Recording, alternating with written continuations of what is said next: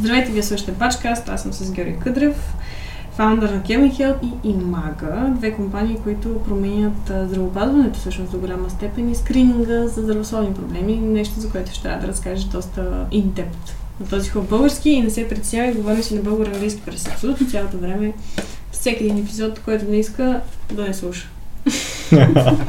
Искаш ли да разкажеш всъщност за себе си? Ти си от Русе. Да От Русе съм роден, да. Учих математическа гимназия Баба Тонка. По друг повод се сещах за това преди няколко дена. Баба Тонка ли казваш? Баба Тонка, да. А, Баба Тонка. Баба Тонка. Баба Тонка, което на български е креврешка. Може да Може би си гладна, не знам. има нещо. И добре, А- от колко години също живя в Русе? Ами, от както се родих до 2003 година, живях в Русе. 2003 се преместих да уча в Софийския университет. Започнах и да работя почти веднага и от тогава до сега съм тук. Това ти беше първата работа. Работих в Contracts. Те имаха една програма Power Partner, т.е. една подкомпания Power Partner, която се занимаваше с разработка на софтуер и до ден днешен разработват софтуера Хипократ, който е за лични лекари, което тогава въобще не знаеш, че ще се занимавам и за бъдеще в тази сфера. Ам, те бяха един от носителите на Borland продуктите. А, Delphi беше един от езиците за програмиране, на които още като ученик а, работих. И ми беше така приятно, че започнах да работя там. Компанията не беше голяма, но пък за мен беше първа работа и ми се доверих още като студент първи курс. Ти не каза какво си учил в Софийски обаче. А в Софийски учих информатика, тогава това беше единствената информатична специалност. Това 2003 година. 2003, да. Okay. Информатика 2003, какво 2003. сте учили ми е интересно? Ами, доста математика и абстрактни науки. Мгм. А, учихме и, нали, разбира се, различни основи на програмирането, обектно ориентирано програмиране, но в ФМИ доста полезни бяха всъщност изборните курсове. Там се учеше доста Мгм. приложно програмиране и всякакви сравнително модерни, даже най-модерни тогава технологии. Светлин Наков те първа създаваше тогава NARS, ако си чува Националната академия за разработка на софтуер, която после се влява в Телерик Академи. Мгм. И там една клика от някои души, състезатели по програмиране, хакери, приложни програмисти, а, водеха курсове като цяло. Те бяха доста полезни. Бих казал, от практическа гледна точка много полезна част от образованието. Сега всички програмисти хейтят математиката и тем подобни, но и тя е полезна сама по себе си. Като цяло дава една допълнителна дълбочина, която да не е просто да копипействаш неща от Stack Overflow, както всички правим, или сега чат GPT Това да ще ти да пише. да, да не се прави, че някой програмира в момента. Чака толкова. Айде. Но да, иначе аз също като ученик съм се занимавал с те нареченото състезателно програмиране, което е да решаваш задачи По математика ли? Първо по математика, после по информатика. По информатика форматът е различен, обаче там не ги решаваш на лист. Там имаш някакво обяснение, някакъв а, вид задание. Трябва да се ей каква си работа върху някакъв масив от данни да се свърши. Получаваш ги автоматизирано в един момент като вход. Пускат ти, имаш 5 часа обикновено, да решиш три задачи, ти ще решиш коя всички или така нататък и ти ги пускат автоматизирано, се тестват се едно някакви малки парченца код или алгоритми. Доста трудни, сложни алгоритмични проблеми се решаваха. Особено Това за е кратък период от време. Само докато каза задача и алгоритъм, ме загубитам. Което е смешно, защото им по алгоритъм и... Да. Как ли? А ти Аз какво си учила? Аз учих ам, туризъм първо Мгм. а, и после... Какво учих? International Marketing Sales. Това учих Мгм. в Дания. После Entrepreneurship и нещо, което ти наскоро видях, че също си учил. Така ли? Да. Какво? Така пише в LinkedIn. LinkedIn пише, Да. си учил Entrepreneurship. Да. Ами аз всъщност... е интересно за интерпренуър. А, не знам какво ти е показал LinkedIn. Аз чисто след, формално, след като завърших а, информатика, кандидатствах в магистърската програма по технологично предприемачество. Добре. Я, аз, е, ето. Аз също съм учил две години предприемачество. Кажи сега, как случай си предприемач, а докато не си предприемач? Според теб. Да. Ами с практика. Нали? Да. Трябва да паднеш по лице някакъв. Аз всъщност бях късметлия, защото някакси като завършвах, бях си почнал да си отделям време да уча за държавен и за кандидат магистърски изпит, което никога не бях правил през бакалавърската си степен. Мгм. Да сядам да уча предвид, че работих през цялото време. След контракт работих в Hammond Games, една от големите български фирми, създаващи компютърни игри. Знаеш ли, може ли да кажеш всъщност някоя игра? Която те са? Да, ами Цар исторически е една от първите български игри, или може би първата българска стратегическа игра, но всъщност чисто хронологично тя е правена от друг екип, който след това се прелива в Hammond Games, част от него. Келтски крале е доста известна Celtic Kings на, на английски. След това серията Tropico, това е такъв вид City Building Game. М, А, след това доста други игри правиха, но аз работих там до 2 и, и продължава да правят. Аз работих там до 2010 година. Мгм. Тогава са минали доста години всъщност. Да, въпреки че звучи скоро. Така А. 2010 звучи скоро. Еми на някой като нас звучи скоро, за А, други. си. Не, не, защото 2010 не, не може да е толкова да, но 14 години Да, ще дойде. 13-14 години. Да. Ам, всъщност, ам, докато завършвах а, бакаларската си степен, започнах да отделям система по няколко часа след работа, да уча, Мгм. което пак да повторя, за съжаление или не ми се случваше за първи път така системно. Това е ужасно. И ам, Да кое? учиш. Не, защото аз съм тези хора, които аз никога не съм учила. Нито Мгм. това е отвратително за млади хора, които слушат в момента, но е факт. Аз не съм отварял учебник през живота си.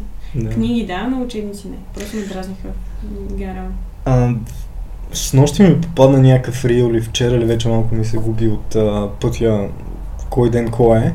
Но а, лафа, че всъщност няма такова голямо значение каква е дипломата ти, какво си учил, но това, което работодателят, бъдещият ти работодател иска да види е, че ти си успял да къмитнеш да мина на, на българо-английски. Известен период от време от живота си да си достатъчно дисциплиниран, да, да отделиш време да завършиш нещо. М, А, не, че има, няма хора, които не са завършили висше образование и пак не са много дисциплинирани, да кажем има различни лайф ситуации, но ам, в крайна сметка мисля, че част от образованието всъщност не е в конкретното образование, а това да се накараш да се дисциплинираш да свършиш някакви неща, Да, които да не ти се струват задължително винаги смислени. О. Така че, И да докажеш, че можеш да седиш всеки ден на едно място. Това същото с училището. Всеки ден те кара да седиш от еди колко си до еди колко си на едно място и трябва да си търпелив в това и то накрая излиза, О, че... това, това не е моето нещо, това не съм го научил за Да вече на доста години трудостаж. Даже идвайки насам и си мислех какви въпроси евентуално ще ми зададеш. Тежки. И, и, и си мислех, че ако ме питаш дали съм за работа от вкъщи или ам, в офис или ремоут, със сигурност ще кажа, че ремоут, без това да означава от вкъщи или нещо от сорта, това не означава и задължително не от офиса. Бих казал нещо хибридно, но аз обичам да сменям обстановката и честно казвам да стоя фиксиран период от време на едно и също място не е нещо, което ме кара да се чувствам особено удовлетворен и креативен. И дори като часове, въпреки че съм изградил някакъв вид а, рутина, но дори като часове ние от самото създаване на имага сме били на флексибъл работни часове и Ето. работни места. Страхотен сегвей да разкажеш за Имага, компания, която да, съществува, гладно съм взе. Компания, която съществува, ето ти каза, да взема ето това, за да не ми кръкори стомаха, гадем. Имага съществува доста години. Да. 14 и половина. Ами зависи как го гледаме. Тя от 2008 от дивана вкъщи. Буквално на 2007 нова година срещу 2008 измислих логото и мага и името и мага няколко дни преди това. А идеята как е измисли? Да, идеята всъщност. това е. Всъщност, това е а, лесно. просто го помня конкретния момент, който с една безалкохолна бира Туборг посрещах нова година. Чудесно, защо? Просто така беше. Не, не, не го казвам в някакъв тъжен смисъл, просто се сещам Само някакви така детайли съм за... е, който както каквито асоциации има, ще си го интерпретирам. а, даже го казвам празнично, беше коледна тази бира синя. Ти пиеш ли другото? не, не, не пия. А от 2015-та не пия алкохол. Никога не ми е доставил удоволствие, не ми е... Нито ме е зареждал, нито ме е отпускал. По-скоро ми става едно такова неко убито. Е, Преди да се върна към Имага, такъв сайнот, да се правим впечатление, че хората, с които записваме бачкаст, генерално не пият алкохол. Мгм. Това не знам, това е хубав мотиватор за млади хора. Не е Да. лошо. Явно хората, които имат цел, постигат и са доста припряни в това да си гонят нещата, имат общ трейт. Български. Да. Ами сега аз не обичам много да проповядвам, за да не се чувстват по някакъв начин хората дискриминирани в една или друга посока по теми такива, но лично за мен това не е нещо, което ми дава каквото и да е и съм решил, че само би ми вземало продуктивност, концентрация и така нататък. А, честно казано, ако трябва да съм напълно честен в мисленето си, мисля, че е така, как да кажа, има някакви неща, които ако примерно погледнем историята на човечеството, си кажем, на тия хора как са можели да правят и какво си, това ми изглежда много умно.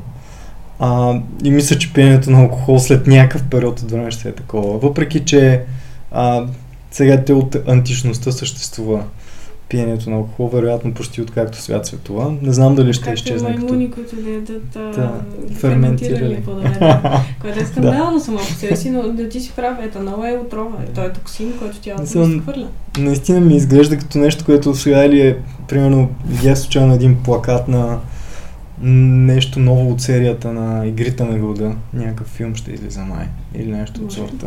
А, да, ние имаме реклама по Да, балади, нещо си. А, балада на за змии и птици или от сорта. Странно беше. Но, а, да, а, нямам никакъв афилиейшън. Просто се замислих, че там имаше някакви сцени, нали, ако помните, или тези, които са гледали, тези кръгове, как бяха, те бяха в коя сезон. Да, първа, втора, девета, седма, да. И в първа бяха някакви супер натруфени, изкуствени, mm-hmm. правиха, държаха се по някакъв странен начин. И буквално това ми създаде асоциация, не знам защо. Си мислех точно за пиенето на алкохол, че в някакъв момент може да е нещо, което си казваш, нали, what the heck, какво е, какво е това нещо, защо са го правили хората и но както и да е, пак не, не осъждам по никакъв начин. Всеки си има своите си, а, как да кажа, моменти или ситуации, или си е намерил някакъв начин да, да се справя с ежедневието и действителността си. За някои хора явно отпускането с алкохол е важно. Не мисля, че е единствения вариант, обаче и лично за мен не е нещо, което ми подобрява продуктивността и мисля, че има альтернативи със сигурност. На това да, се отпускаш. Ти да говорим. Просто за сън и релакси и Ами, да, според мен е по-скоро за това човек да си отговори честно на себе си, кои са нещата, които го примерно напрягат, ако алкохол му дава отпускане, или кои са нещата, които му развалят настроението, ако му дава настроение и по-скоро да си търси начин да си ги адресира тия неща, вместо да замазва отгоре положението с каквото и да е. Да, каквото и да е. Дали ще е храна, дали ще е алкохол, дали ще е някакъв друг вид обсесивно настроение, но това на никой от нас според мен не е чуждо, но въпрос на някакъв вид зрялост, да, да ги осъзнаваме тия неща и да полагаме някакви усилия. Дори не бих казал да се справяме с тях, защото според мен човек не може устойчиво да се бори с нещо, ако то системно има някаква причина да се създава. Той постоянно ще се бори с него, но ако може да се променя ме в по-продуктивни посоки, толкова по-добре. Това не означава, че някакъв период от време а, не може нали, си в дъното малко се Може си в дъното или да се топваш от време на време на дъното. Но да, като цяло, според мен естествено, нещата в един момент изчезват естествено, когато има нещо, което запълва по-генерално дупката, което иначе си запълваш малко по малко на ежедневна база с тях. Това е много вярно казано.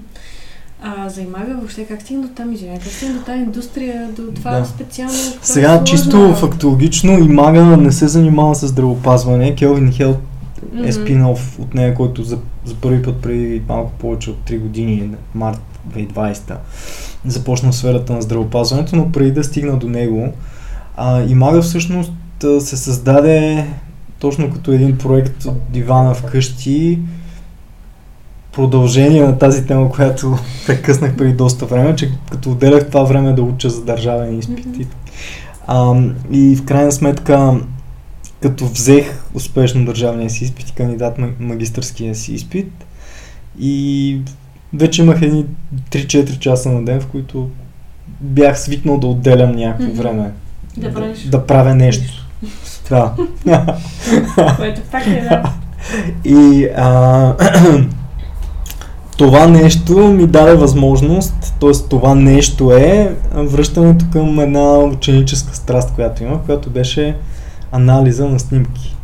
Добре. Тоест, четеш дигитални снимки, дали ще изваждаш някаква информация от тях, дали ще ги обработваш по някакъв начин. Я, чакай, чакай, чакай. Така. е, в университета си анализирал снимки. Не, като ученик. Добре, please explain. Как седиш и как, обясни, какво Да, означава да, да. по дяволите да анализираш Така? Гледаш ами- снимки и викаш, ммм, анализирам, че тук има нещо. Това правиш. Така, а, докато, както накратко ти споделих, бях а, състезател по информатика, участвах в различни състезания по информатика. Но в 10-ти клас се появи една друга инициатива, която не е този формат, за който ти споделих малко по-рано с а, три задачи за 4-5 часа, които се решават и им се дава някакъв тест и се гледа дали връщаш правилния изход и така нататък. А беше ориентирано към приложно програмиране, да се създават някакви, да ги наречем, иновативни прое- проекти, софтуерчета, нещо от сорта. Мгм. А, но, не, наричаше се Ученически институт по математика и информатика към БАН. Нали, хората като чуят БАН някой път реагират странно, но в случая тази инициатива беше от ам, няколко души, които им искаха да развиват по-така творческо приложното програмиране след, сред ученици. И мисля, че и ден днешен продължава. И всъщност, ам, заедно с моята преподавателка тогава по математика в а, училище, госпожа Боряна Коинджева, Поздрави на Коренчето. да, Вярно. поздрави, а, да, преди няколко дни се сещах отново за нея и за, за всичката помощ, която ми е оказала като ученик. А, беше много интересно, защото тя не беше официално преподавател по информатика, тя беше преподавател по математика. Фер. Но работеше с много иновативни методи. Имахме едни такива мини компютри, с които можехме да си чертаем графики на функции да правим най-различни неща. Беше доста early adopter на най-различни решения. Ти колко си до за днешен. математика, чак съм шок. ами тя математиката си стои зад Да, да, всички да, неща, така е, които за правим. реално. Да, и, и за абстрактното мислене, всъщност математиката не е нещо сухо. Напротив, мисля, че тя зависи, разбира се, как се преподава и затова отдавам и на госпожа Боряна Коинджева госп... голям кредит за, за моето развитие като в бъдеще като професионалист да го наречем. Но м- това, което се случи е, че тя ми предложи да се включа точно в тази инициатива за ученически институт, което съвпадна с това, че пък от един приятел, а, съученик, Александър Доковски се казва, а, бях взел една книга за компютърна графика. Само, че не компютърна графика в смисъл да правиш визуални ефекти и да работиш на 3D студио, ами за софтуерния аспект, програмирането, което стои за това да се създава такъв вид неща. И там имаше нещо, което много ми а, хареса, така наречения морфинг. А, морфинг е на клипа на не знам каква е възрастта на аудиторията, но на клипа на Майкъл Джексън Black and White, Мгм. където се сменят едни лица на всякакви хора от различни полове и раси. Не знам дали някой от вас го е гледал, ако не е добър повод. А, и там има това смяна от едно на друго лице. И всъщност беше описано как се прави това. Не с конкретния пример. Да, това ще кажа Да. специфично, това, това е много за времето си по принцип, това е пати ефекта. Как се прави този ефект, но не е рефериран към клипа, Да, просто да. по принцип. И на мен ми стана супер интересно и седнах да чета този алгоритъм, да си го имплементирам на Delphi, за което споменах, а, че ми беше основната среда за разработка. Тя, за съжаление или не, последствие .NET платформата Мгм. иззе изцяло пазара на, на този вид продукти. Всъщност и мисля, че основният архитект, който е стоял за Delphi, стана основен архитект на .NET платформата, но, но беше доста така удобен инструмент за създаване на Windows приложения тогава. И си направих един софтуер точно за морфинг от една в друга форма с очертаване на някакви черти и Ти си такива го неща. Аз си го направих, да. на колко? Мина 16. Страхотно. а, 10 клас бях. Аз на 17. 16 си купувах шарена карели от нон-стоп. Всичко е много добре. Да, всеки си, Разликата, да. да, всеки си има различен кариерен път. Може би е било полезно за тебе. Да, направо супер беше за 16 годишно тяло. Много хубаво. А, ами имаш дете, всичко е наред. Да, топ. топ постижение. А, факт, между другото. А, И направи софтуер за морфинг. направих този софтуер за морфинг и участвах за първа година на тази конференция като дестокласник и спечелих неочаквано положително за мен второ място там. А, Е, тя беше национална конференция.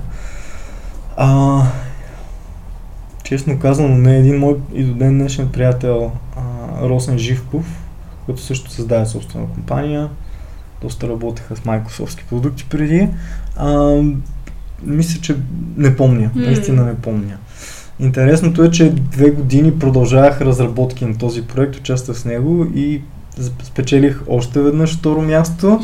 Но в 12 клас спечелих най-накрая и първо място. Това като за финала така на че да, за финала на гимназията беше хед-трик с а, положителен развой. Не, че мястото е най-важно, защото то все пак зависи от това какви са останалите.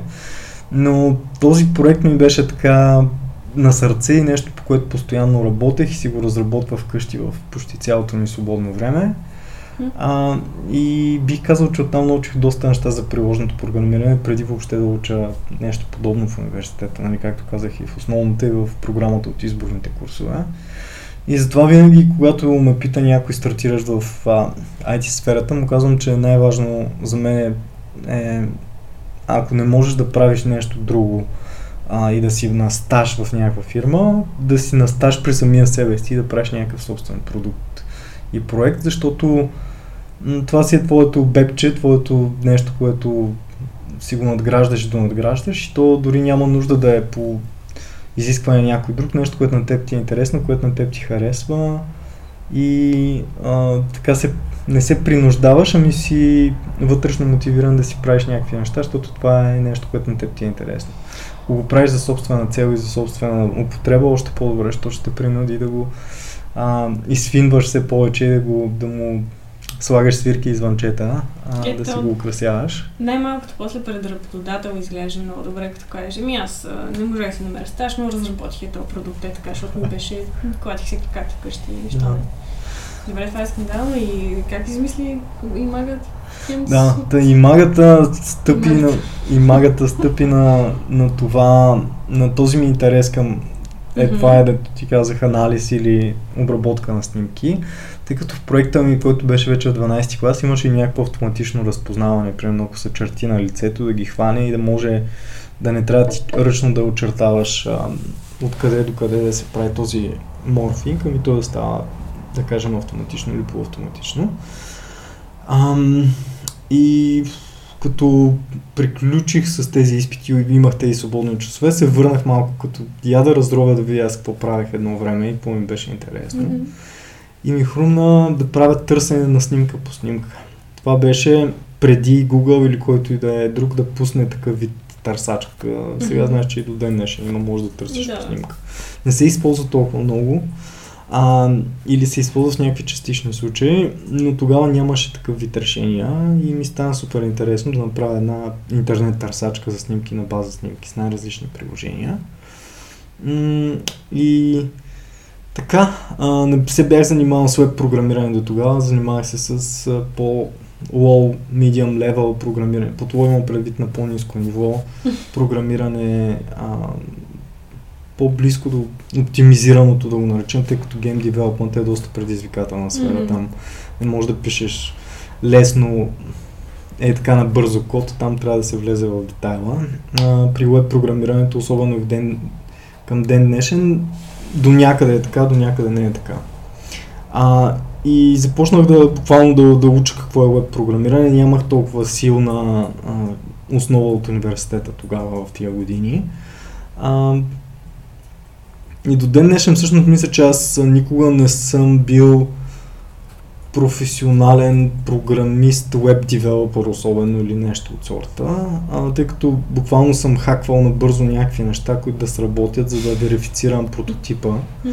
И мисля, че това е доста важно. То е важно от предприемаческа гледна точка, не може би от всяка кариерна IT кариерна гледна точка, да можеш да прототипираш много бързо, да валидираш някаква концепция, mm-hmm.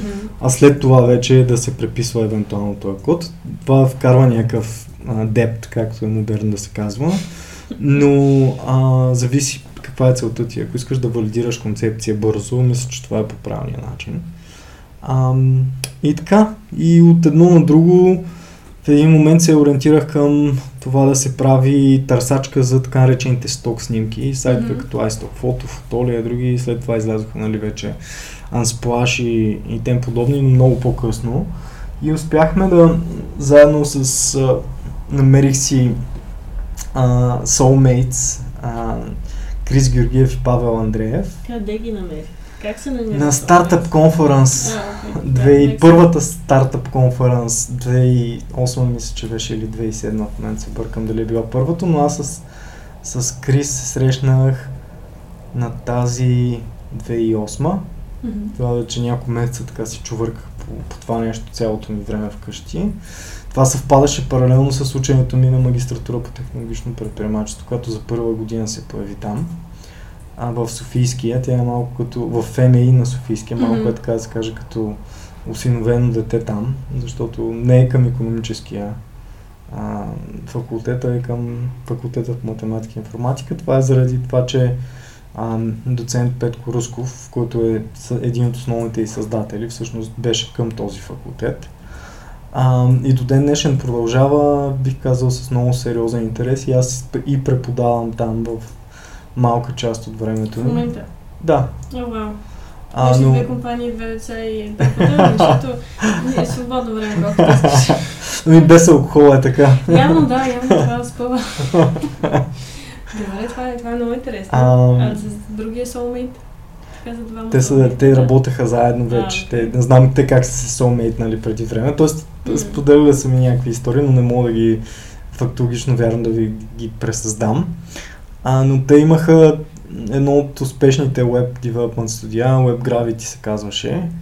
И решихме да правим този проект за търсачка за сток снимки специално, mm-hmm. заедно. После достатъчно се сработихме и харесахме и така се надушихме предприемачески, че решихме да още всичко, което е Имага да го правим заедно, тъй като Имага по принцип е технологична компания от гледна точка на това, че тя разработва технологията, която стои зад различните продукти. Тоест, примерно, технологията за търсене си е технология за търсене на визуално на снимки, а пък Stock Podium се казваше проекта ни за, търсачки на, за търсачка за сток снимки, той използва тази технология. И той вече си е веб продукт, той си беше вебсайт тогава. А т.е. вие продавате ли самата, т.е. всичко, което стои отзад, като... Това първоначално мислихме да правим продукти, които го използват, но, mm-hmm. но в крайна сметка това основното, което правим до ден днешен си мага е, че продаваме технологията. Продаваме като API. Помниш ли си първи клиент? Да. как? Кога? Кой? А, така. Колко пари? Без процент. Не, няма, няма значение. А, сега, интересното е, че на едно състезание по предприемачество, още в същите там години, а, се запознахме с а, Адел Закут от. А, Не знам дали си чува компанията, но Мгм. беше едно от доста големите а, аутсорсинг девелопмент студия. Те обаче бяха започнали да правят един свой продукт. Състезавахме се заедно на едно състезание. Мгм. А, те го спечелиха за малко и може би така имаше някакъв вид, ам, как да кажа,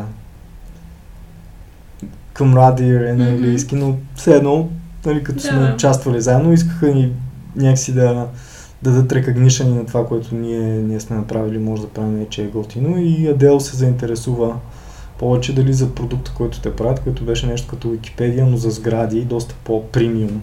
Хм, информация за всякакви сгради, Open Building се наричаше проекта, интересно. а, да използват там технологията ни. Отне някакво време, докато те почнат да я използват, но ни свързаха с две други техни компании в Нью Йорк, базирани техни познати компании, които пак са в сферата на дизайна, Designer Pages и Loverly. Designer. Pages са Designer Pages а, са каталог за всякакви интериер дизайн продукти от паркети до дивани. А, а пък Loverly бяха, и не знам дали още съществуват всъщност, ам, Wedding Planner website. Така звучи. Да. Или това, или да, но това Да. звучи нещо такова. Или онова, но Или да. да. Та, всъщност, Loverly ни станаха най-най-първия клиент на API. Е, вау. Да. А, и след това Designer Page, след това и самите м- Open Buildings. Мгм. Ами от няколко стотин до няколко хиляди долара на месец плащаха за нашия API, за отначало Окей, беше доста като subscription си го Да. на месец. И той беше на база usage Мгм. и до ден днешен до голяма степен е, въпреки че имаме някакви предефинирани пакети от usage, но от определен а, момент нататък се плаща на utility pricing mm-hmm. бизнес модел, т.е. pay as you go, както са примерно Amazon Web Services и, и други, където плащат. По принцип. Добре, това е много ексайтмент от първата продажба, сигурно много такъв... А, знам всъщност какъв момент mm-hmm. е за... Но не знам за мой стартъп, реално как да видиш, че детето ходи. Mm-hmm. да, или че яде. Друго си е. А, добре, и реално ти каза, че имаха все още съществуват тези, вие все още го виждате това като продукт, все още има компании, които имат интерес към това. Да, ами имаме доста голям интерес на ежедневна база, идват всякакви реквести за mm-hmm. нещо ново, което започнахме да правим, но и за старите ни неща, там имаме и нови дългогодишни клиенти, доста малък черн рейт имаме, като цяло някой започна да използва технологията ни с години я използват, докато съществува продукта му. Мисля, повечето ни клиенти, които спират е ако самите техни продукти спрат по някаква mm-hmm. причина или въобще им се промени тотално функционалността. Над 350 а, клиенти по света има Имага, някои от тях са малки, някои от тях са много големи. Може но... да не им дропнеш някой? Ами да, а, PlantSnap е едно от приложенията за разпознаване на растения. А, първото... Аз, аз го използвам, имаме едно за а, камъни. Да. да Те излязоха, PlantSnap беше пионера, но след това излязоха още няколко конкуренти, така че не знам кой ползваш ти. Да. но а, Snapchat всъщност пък интегрираха това, така че косвено и Snap са ни клиент, Пам-пам, папам, тук сложи някаква музика. Да. Нямате ли рекламни Слотове? Да. Още не, но ако някой иска да плаща, ще се чуем. А, не. каза да не им дропна и няма как да не им дропна. А, косвено сме правили кли... проекти за Target, най-голямата mm-hmm. в Штатите през една рекламна агенция в Лос Анджелис, Kia с различни проекти, um, Plex медиа платформа и такава, която ти обединява собственото съдържание. Swisscom, швейцарския телеком, две okay. години ни беше клиент, докато им съществуваше проекта, после за съжаление самият техен проект спря, този вътрешния, който използваше нашата технология и доста други вече по-нишови решения в контент, в контент менеджмент системи и тем подобни. Аз питам защо. В education имаме. Мисля, че много хора които искат да направят нещо и в момента разработват нещо, не могат да го сложат в перспектива. Тоест, от гледна точка на някой, който не знае за какво говориш, ти създаваш някакъв там софтуер, че mm-hmm. как си го правиш. Той си мисли, че примерно GPT е съществувало тогава и супер лесно се случват нещата. И после пускаш един продукт и просто не знаят как да го лансират, на къде да го продадат, как да го продадат, също под каква форма.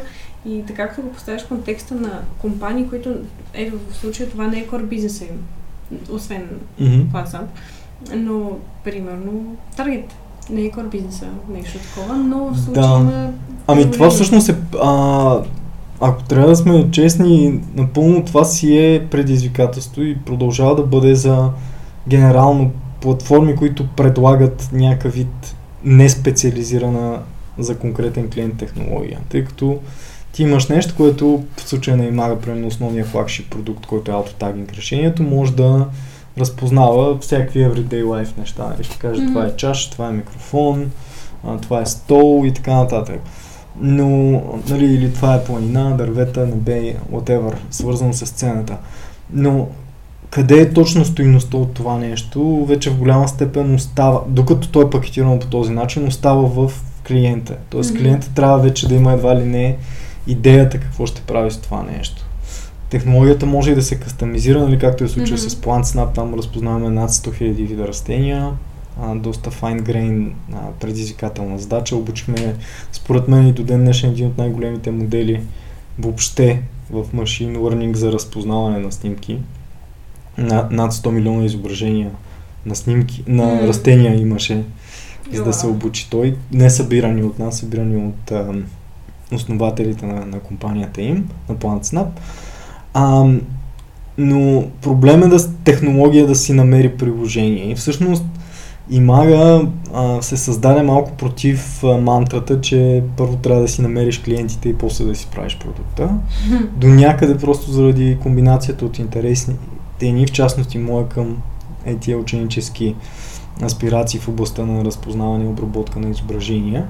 И съответно ам, беше, знаем, че може да направим тази технология, да я направим и вече тя си намира приложение. И не съжалявам за това, тъй като мисля, че това е отворило и отваря и до ден днешен много възможности, както и създаването на Келвин, но а, си предизвикателно и затова много често виждам предприемачески успешен по другия стандартен, да го наречем модел, в който някакви хора, които имат област в определена индустрия, а, опит в определена индустрия, а, виждат някакъв проблем, те може да не могат да го решат техническите, но наемат си или си намират кофаундери, които са технически достатъчно грамотни и разработват решение на конкретен проблем.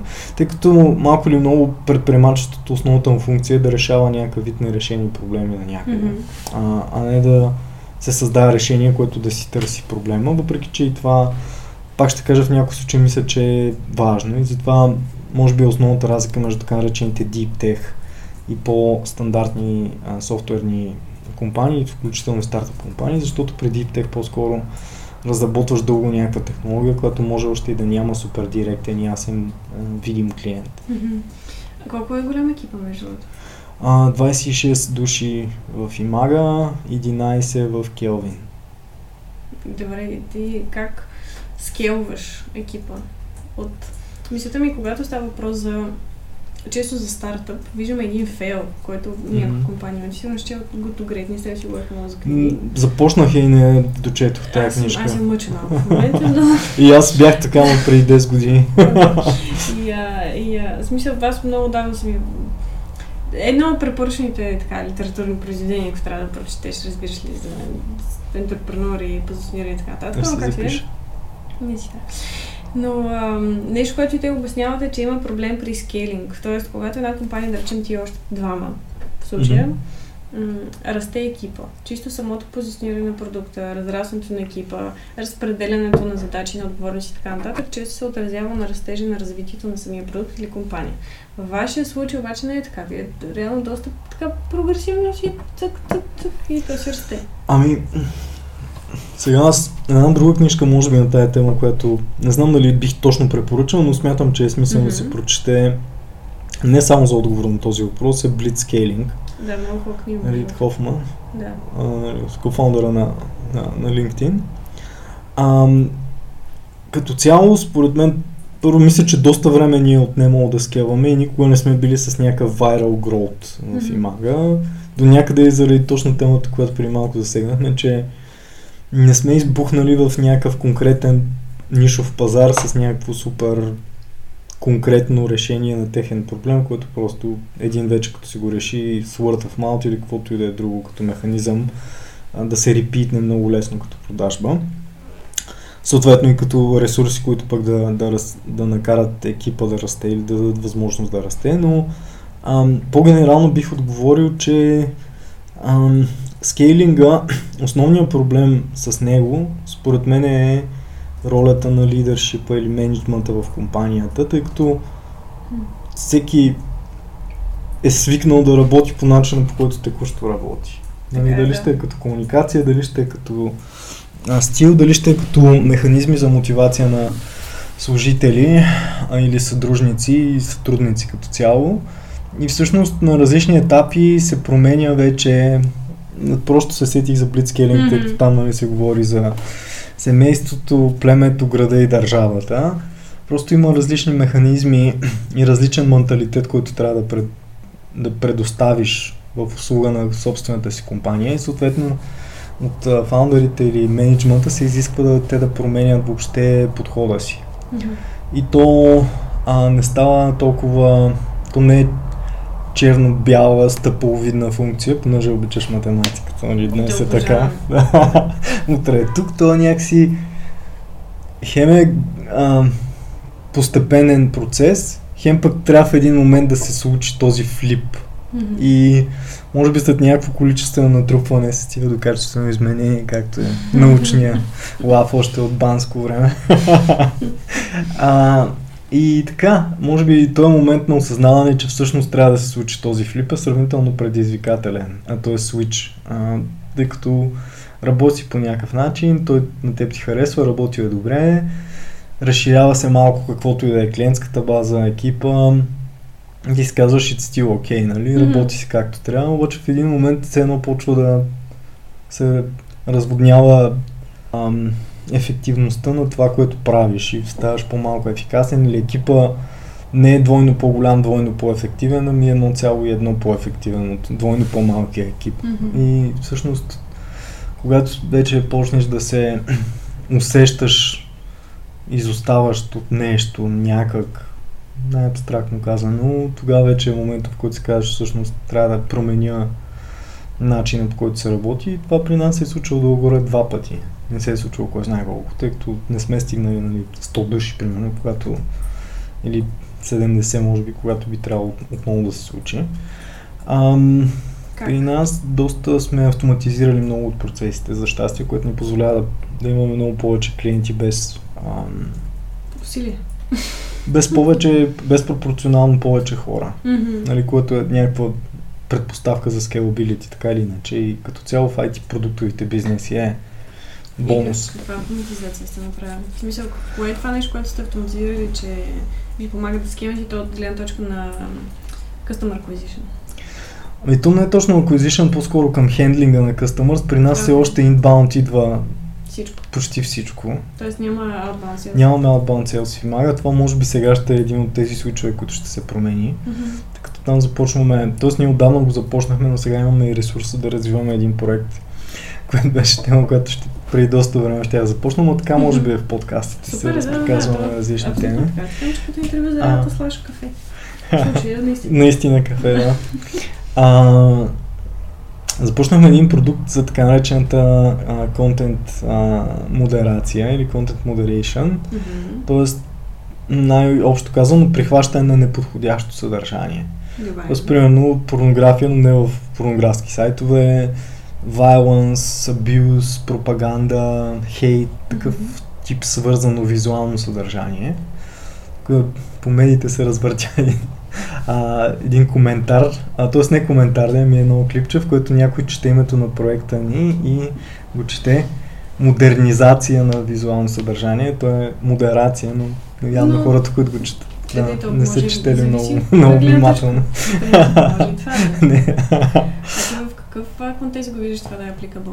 Ами, имам почти, м, почти всички платформи, които позволяват някакъв вид user-generated content. Facebook, Instagram, TikTok. Да, но всякъде, където можеш да си качиш собствено съдържание. Потенциално дори навсякъде, където си качиш профилна снимка, нали, не искаш да е дикпик или, т.е. може би ти да искаш, ама да, собствениците добре, на ще бъде сайта. по принцип да не е Да така не е, да. Мгм.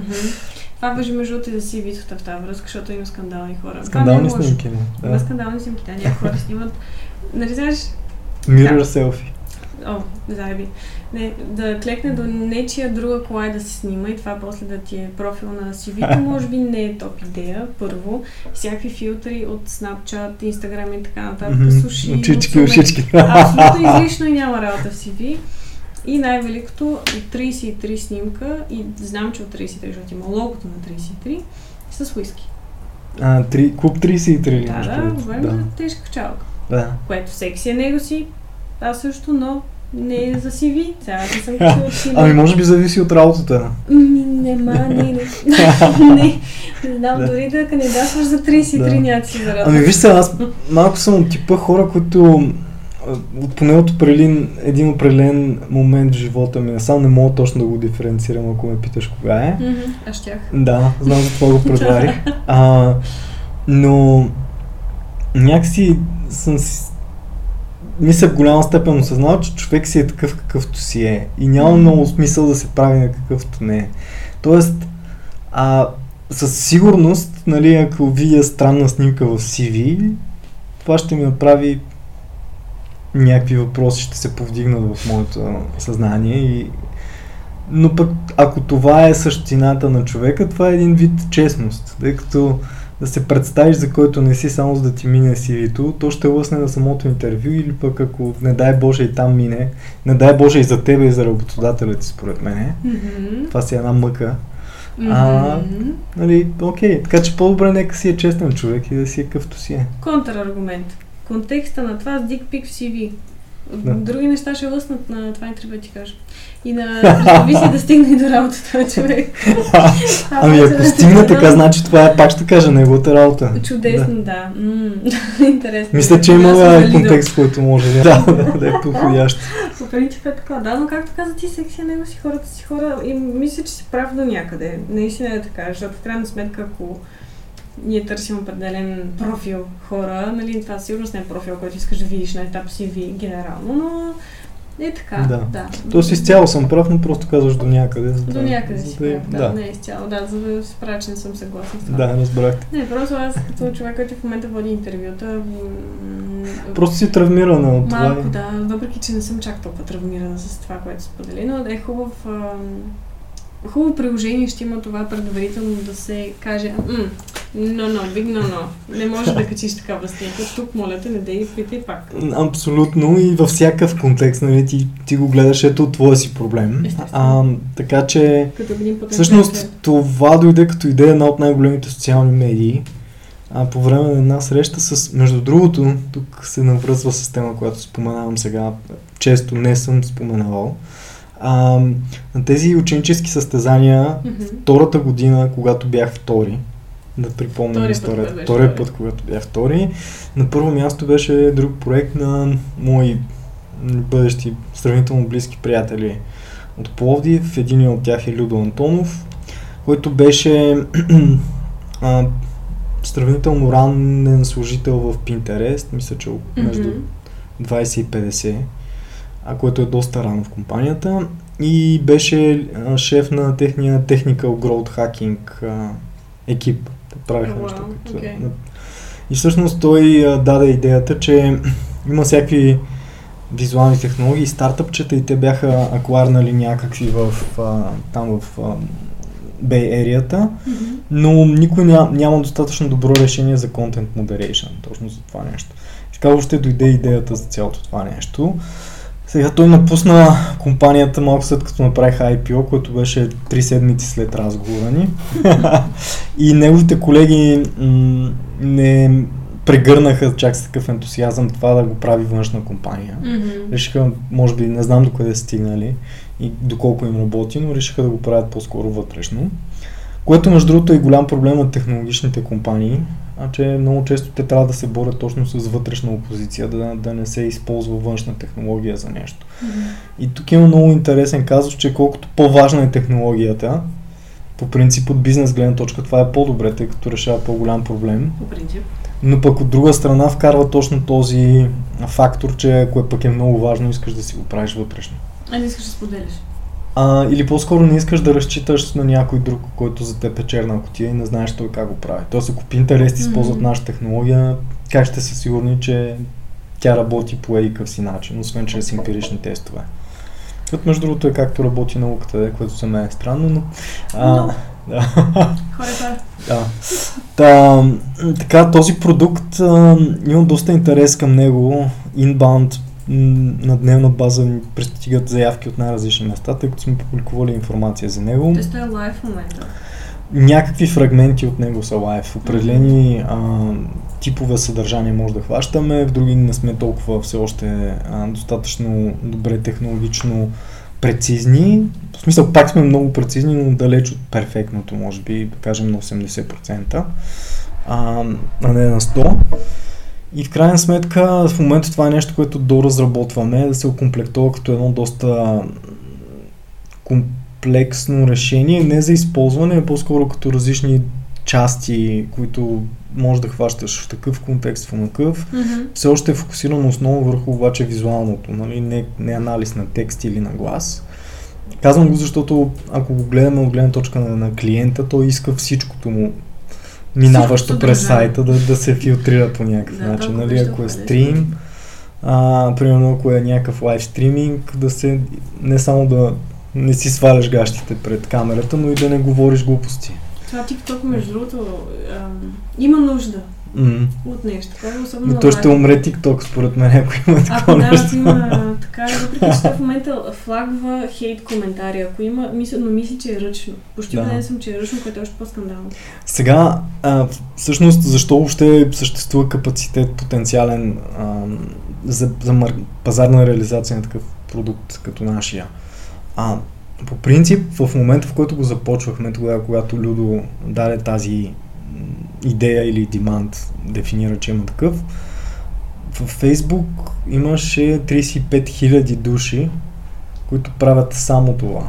Мисля, те не са в ечкото на, на Фейсбук, те са разпръснати mm-hmm. по света, включително мисля, че в България има към една от компаниите такива. Тоест 35 000 човек след гледат контент. Да. Ти ще искаш да ми кажеш, че да оставиш 35 000 човека без работа? Не. А, а не. Всъщност, а, проблема с тази работа имаше доста репорти, които намерихме тогава, тръгвайки да правим някакъв пазарно проучване. Проблема е, че 8 часа на ден да гледаш такова съдържание не, не ти се отразява особено добре на психиката. И идеята е, ако технология може в голяма степен да изчисти най-негативното и да остави само това, което е много borderline, не е ясно окей okay или не е ли окей, okay, mm-hmm. само това да остава на тия хора.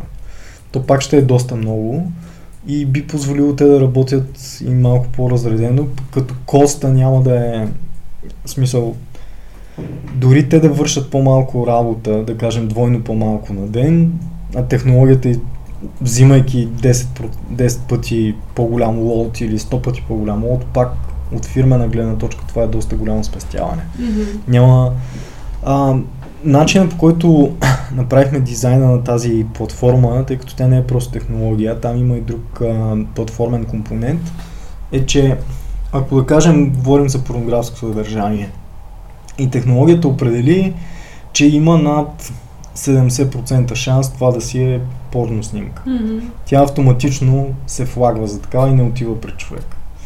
Ако е по-малко от 20% шанса, примерно автоматично се одобрява и също не отива на човек. Mm-hmm. Но ако е, казвам примерно, защото това са параметри, които могат да се контролират и то тип съдържание по тип съдържание, но да кажем, ако е между 20 и 70, отива за преглед от човек. Okay, т.е. След когато има се... certainty някакво, което Да, когато, когато има някаква сива зона, която mm-hmm. ти можеш да решиш колко да е широка или тясна, отива в, за човешки преглед и доста важен компонент, на база на човешкия преглед се дообучава допълнително системата. Тоест, ако дойде същото или много подобно, то вече няма, и човека казал това е окей, okay, примерно, то вече няма да е 20% окей, okay, ми ще, т.е. 20% съмнително, ми ще си е 0% съмнително, тъй като човек го е одобрил. За да направя нещата малко по-такива.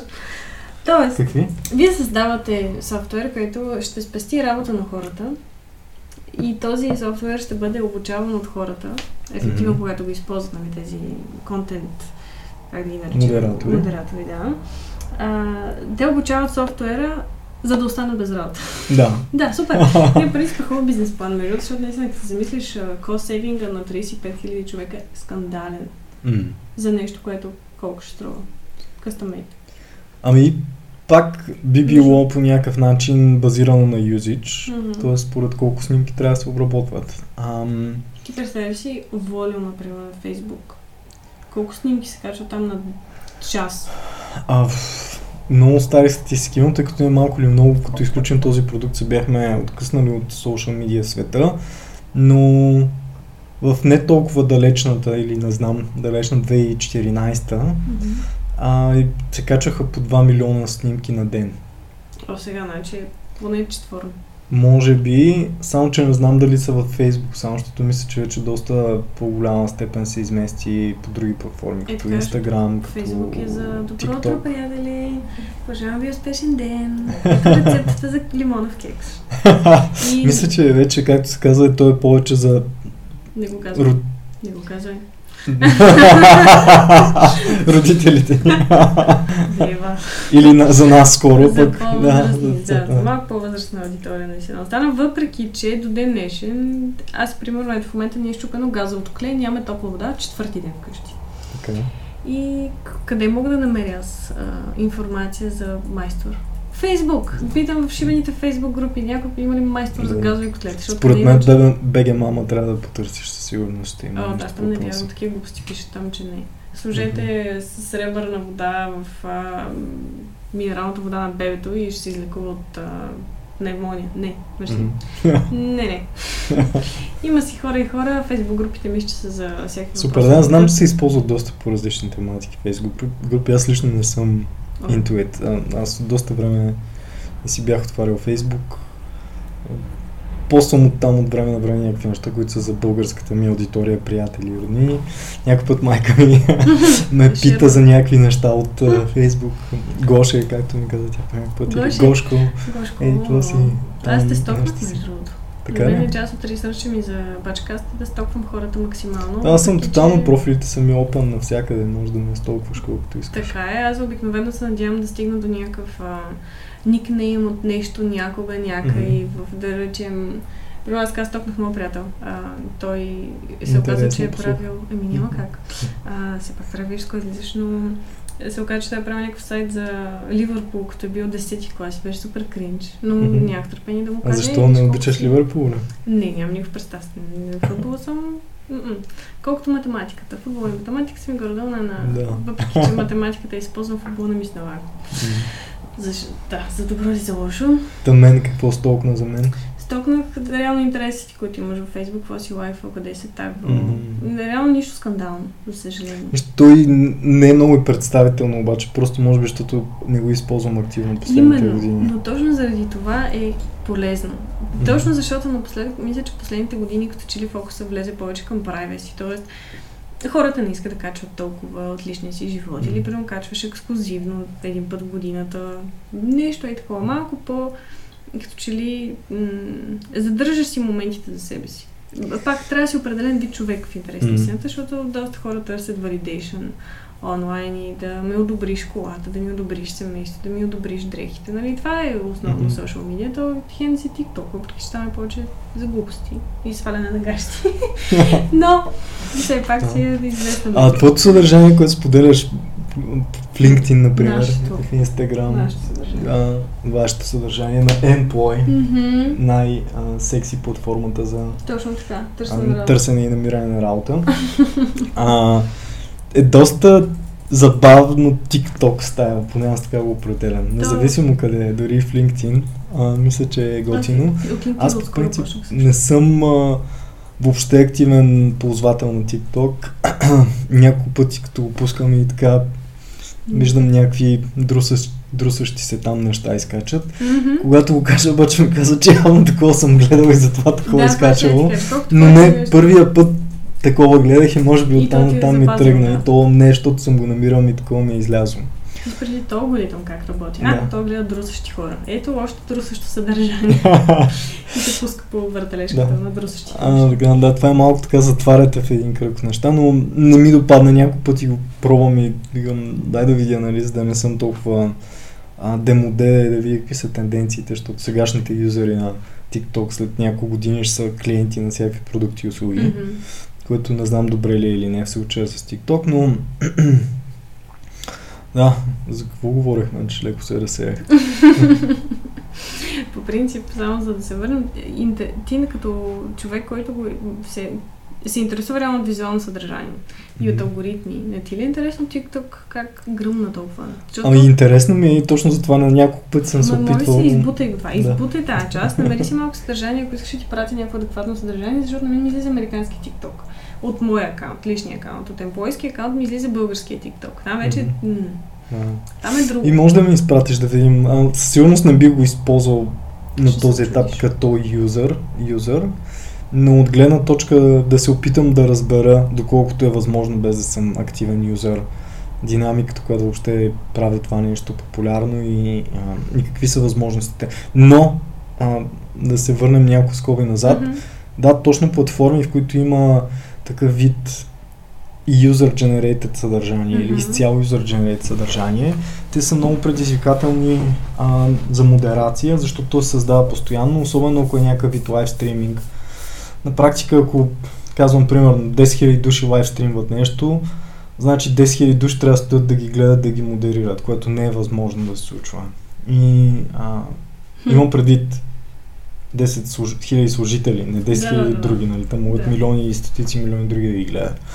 Та всъщност, а, То пък такива... от лайв стрим, защото тук лайв джазми ще останат без а, клиенти, ако влезе нещо. Лайв джаза ти? Jasmine. Live Няма значение, Jasmine. if you know, you know. Е. А, разбрах. Окей. Лайв стриминга, да. Да, да, да. Който знае, да. знае, който не знае, знае, да не търси в и така. Добре. И аз няма.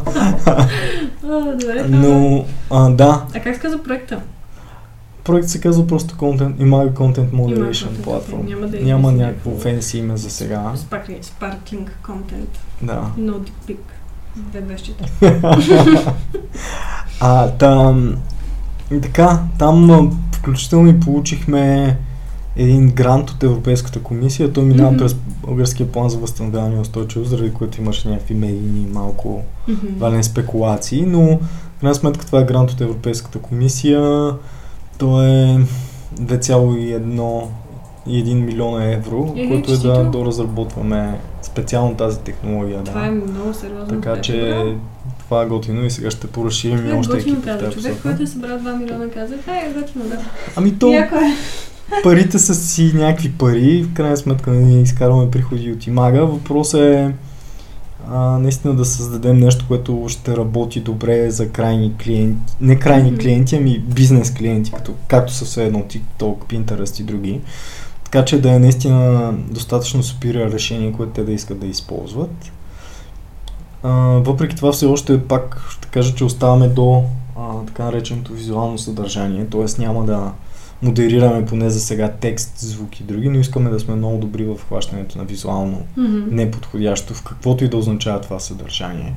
Нали, включително и този платформен компонент, който ние още 2020 началото бяхме прототипирали това, за което споменах с ам, да можеш да дефинираш за порнография между 20 и 70 Мгм. пращай, за ам, violence между 30 и 50 пращай и така нататък.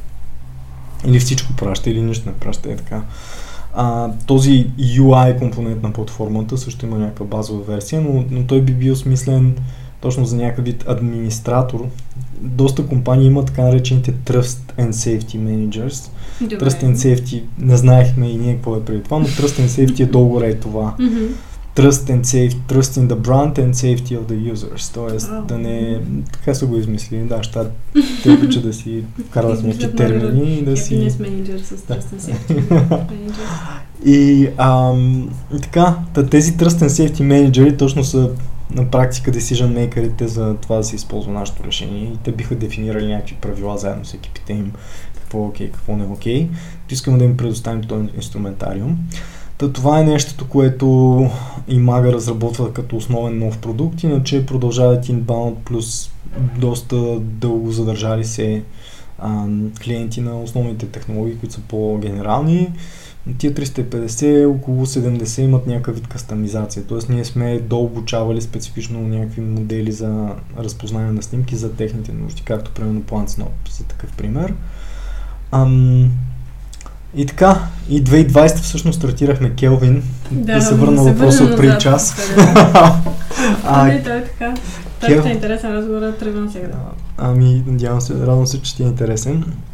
А като се ам, връщаме към Келвин, всъщност 2020 на 19 март един мой, ам, да го наречем студент от програмата на Junior Achievement, тъй като там също съм менторствал, Мгм.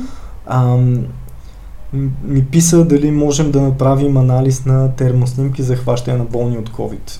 19 март, само да дам контекста, беше първата седмица на Карантина. карантината в Да. България. 13 март мисля, че стартира Да. тогава, да. 13 или 14, май Даже това- 13 Това ми беше последното Да. парти. на, първи, на 1 март имах рожден, беше последното парти и затворих До сега. държавата. Да, примерно. Да. Да, ако някой пита.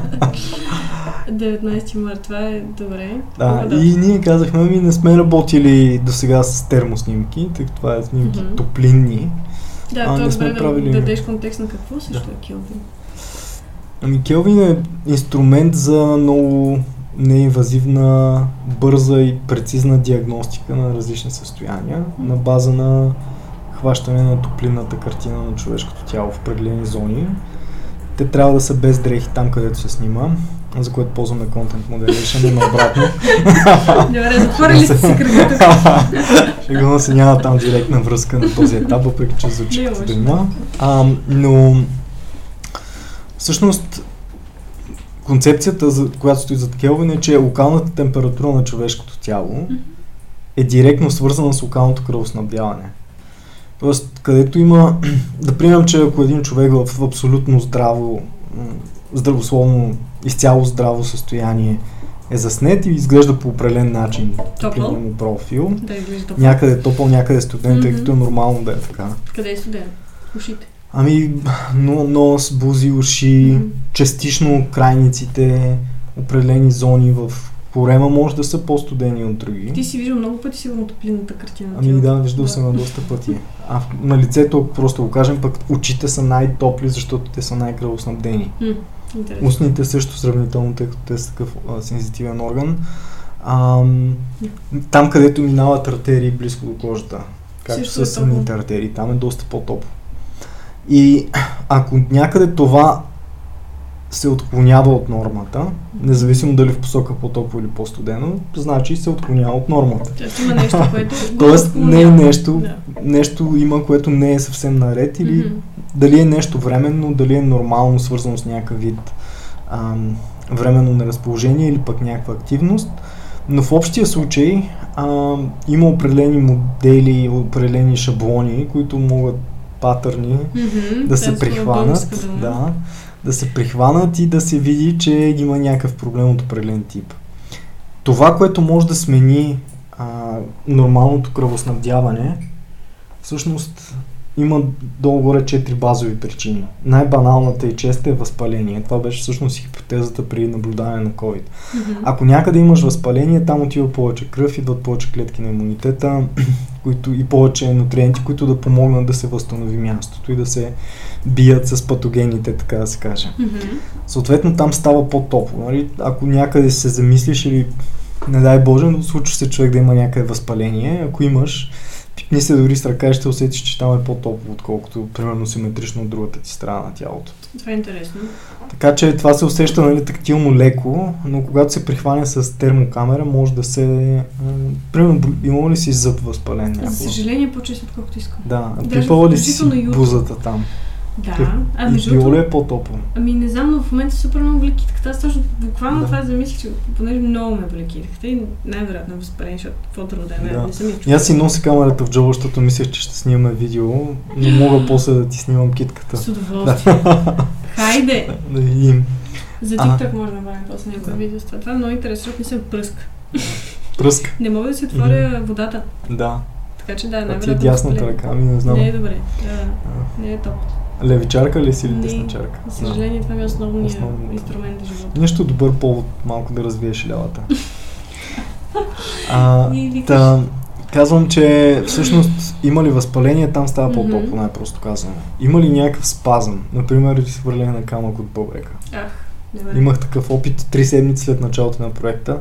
Постфактум се разбра, че е такова, но се снимах в 4 сутринта с камерата и тук имах едно голямо синьо петно, чудех се от какво е. По-късно се разбра, че е било Синьо, това. за контекст студент. Синьо е студено. Да, да приемем стандартна гама от лилаво синьо най-студено, зелено по-топличко, жълто топло, червено горещо. Лилаво. Ли ли? Лилавото е най-студеното. Окей. Та тук ми беше синьо лилаво в областта на левия бъбрек. Това е, смисъл казва, че камъни бъбреците боли повече от раждане. Ами и аз това казвам, но сега не го казвам много пред женската аудитория, че го приемат малко религиозно, фанатично. как ти? Не ни отнемай женската възможност да ме сме най... Жлъчката, искам да кажа, че това беше наистина най-болезнено нещо, което ми се Да. случило. И на майка ми дори извадиха жлъчката, имаше операция. Между другото, камъните в жлъчката Мгм. са големи колкото самата жлъчка. Да. всъщност те изпълват и е толкова като речни камъни. И не чета малки речни бяха. камъни, да. А теб сте вадили ли жлъчката? Не, но аз гледах много операции, докато ме болеше жлъчката. Да. Ще към край. Това беше от Да. А оправиха ли се нещата? А, да, да. Да. А имаш ли камъни или не? Не, няма Нямаш. нищо. Явно м, бременността не се отразява топ Мгм. на организма. Страхотна реклама за всички бъдещи Ами според е мен и за някои неща пък може би се отразяват топ. Ми не съм не. все още нищо. Не това да, не съм съгласен. Но, но, Е, добре, едно основно, здравословно, да. усеща се, че тялото, смисъл да, направено е за това, но има, има щети. да. Еми ти е тая Карелия на 16. Факт, да, да речем, че от карелията и от годините алкохол, най-вероятно е това е реално. Та, друга, друга трета причина, а, онкология. Ако mm-hmm. там има някакъв тумор, който расте, а, канцерогенен, който расте бързо, а, там също се привлича повече кръв, тъй като той буквално се храни, така да mm-hmm. се каже. А, и също има локално увеличение на метаболизма и съответно затопляне. Mm-hmm. И ако има проблем, всъщност това е а, сферата, в която най-много сме се фокусирали текущо, ако има проблем с достъпа на кръв до определено място. Тоест, ако има стесняване на артерия, mm-hmm. така наречената стеноза, което идва от плака, холестерол и други натрупвания по... Тоест не други, на практика този тип натрупвания по а, стените на артерията или от тромбоза, т.е. има mm-hmm. някакъв тромб, който запушва почти изцяло артерията. Периферно, т.е. ако гледаме от сърцето mm-hmm. по посока на крайника след тромба или след стеснението, става доста по-студено. Целият крайник. Целият крайник. Mm-hmm. Или зони от крайника. Mm-hmm. Има така наречените артериални зони. Т.е. зоната, която принципно се снабдява с кръв през артерията, ако тя е по някакъв начин частично или изцяло запушена, става много по-студена. По-малко кръвоснабдена, mm-hmm. по-малко м- въобще успява да се затопли съответно, но и много често може да се стигне до някакви осложнения. Започват болки в крайника. Подува се. А, да, може да се подуе. В някакъв момент може да се стигне дори до некроза, т.е. да започне mm-hmm. самата тъкан да първо нали, губи се, губят се косми, започва да почернява, посинява да, и така нататък. Да може да се очупи част от тромбата и да засегне друга. По принцип да се откъсне тромб е опасно, да, тъй като той може да отиде в сърце, други мозък. места, сърце, мозък, бял дроб, които са емболи, които mm-hmm. са живото застрашаващи Ти сериозно. Не се тук покрай тази цялата ами, се наложи малко. Косвено се запознах с доста голяма част от терминологията, освен общата култура от училище. Mm-hmm. Заедно с а, нашия технически директор и съдружник Георги Костадинов, пък а, изкарахме един мини MD, така се нарича курс, една седмица краш курс по медицина, да я наречем, на общо цяло, всякакви теми свързани с медицина. Там а, спонжнахме част от терминологията, но най-вече от ежедневна ежедневната ни работа, тъй като ние в момента с това се занимаваме mm-hmm. на ежедневна база и такива разговори водим постоянно. Къде в момента фокусът ти? Кой от трите проекта е основно? Ами на първо място е Келвин, а, в моят личен фокус. На второ място е Content Moderation платформата. Mm-hmm.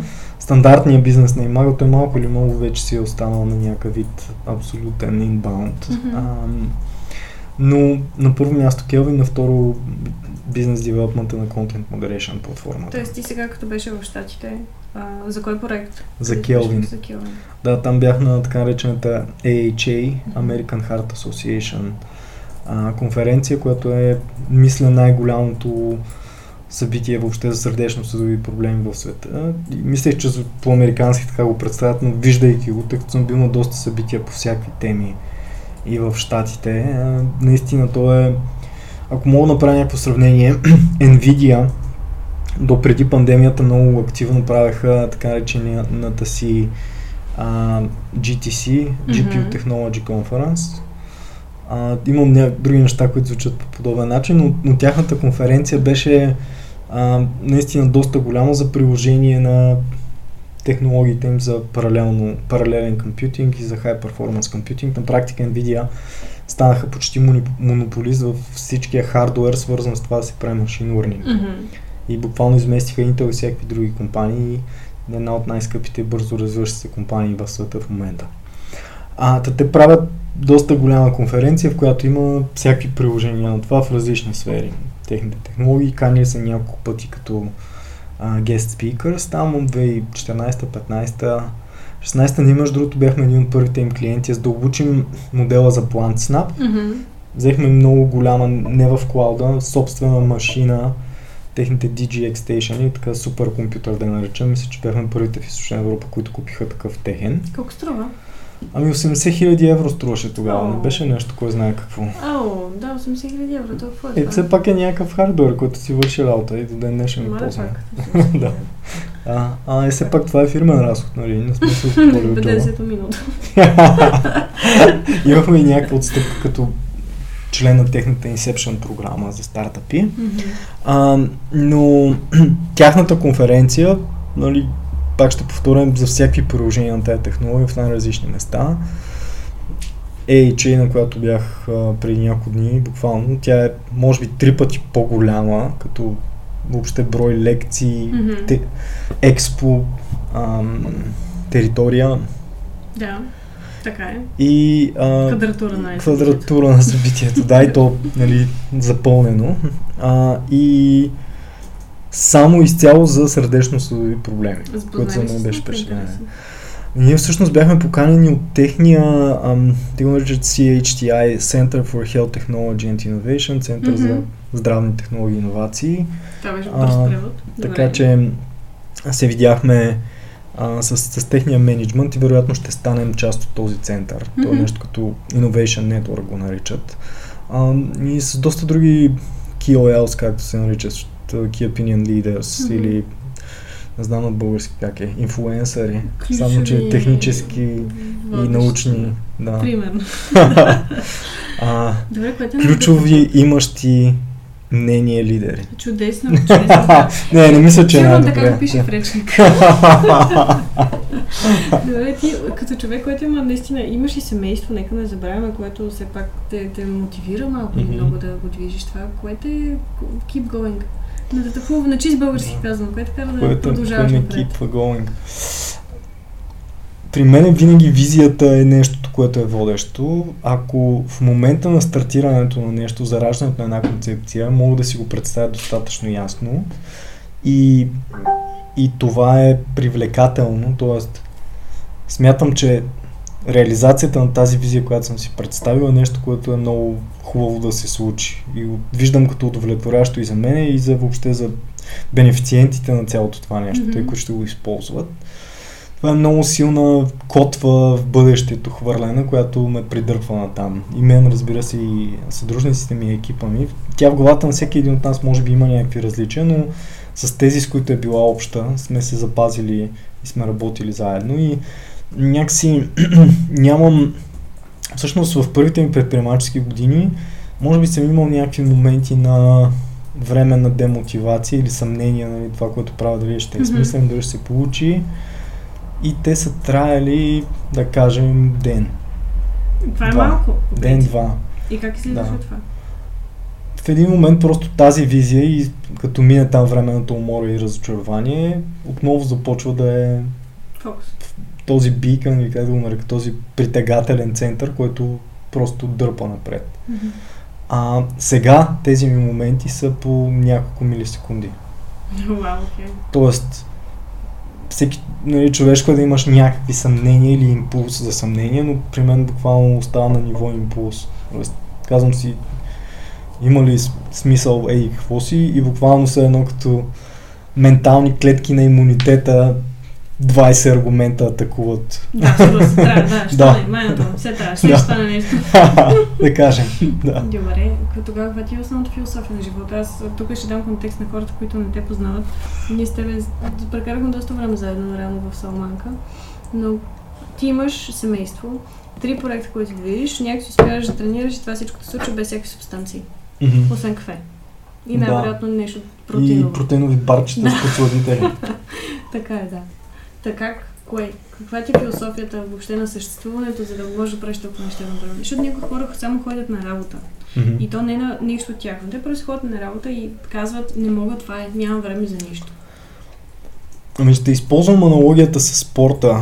Ам, ако, примерно, цял ден стоиш на маса, ядеш и пиеш и случвало ли ти се Да седи някога? по цял ден на маса да ям и да пия. Да, няма ли с такива моменти? Да, на сватба, на коле, на празници, на нещо Да. от сорта. Така е, да. Реално, Как се да. чувстваш тогава? Ами аз съм, аз съм и такъв случай, който не, не ям толкова, така че не мога да дам, Мгм. но за като застоя на маса и по принцип като застоя аз генерално не, не се чувствам леко депресирана. М, да. Но пак Добре, в тази посока е мое, Да. моето чувство.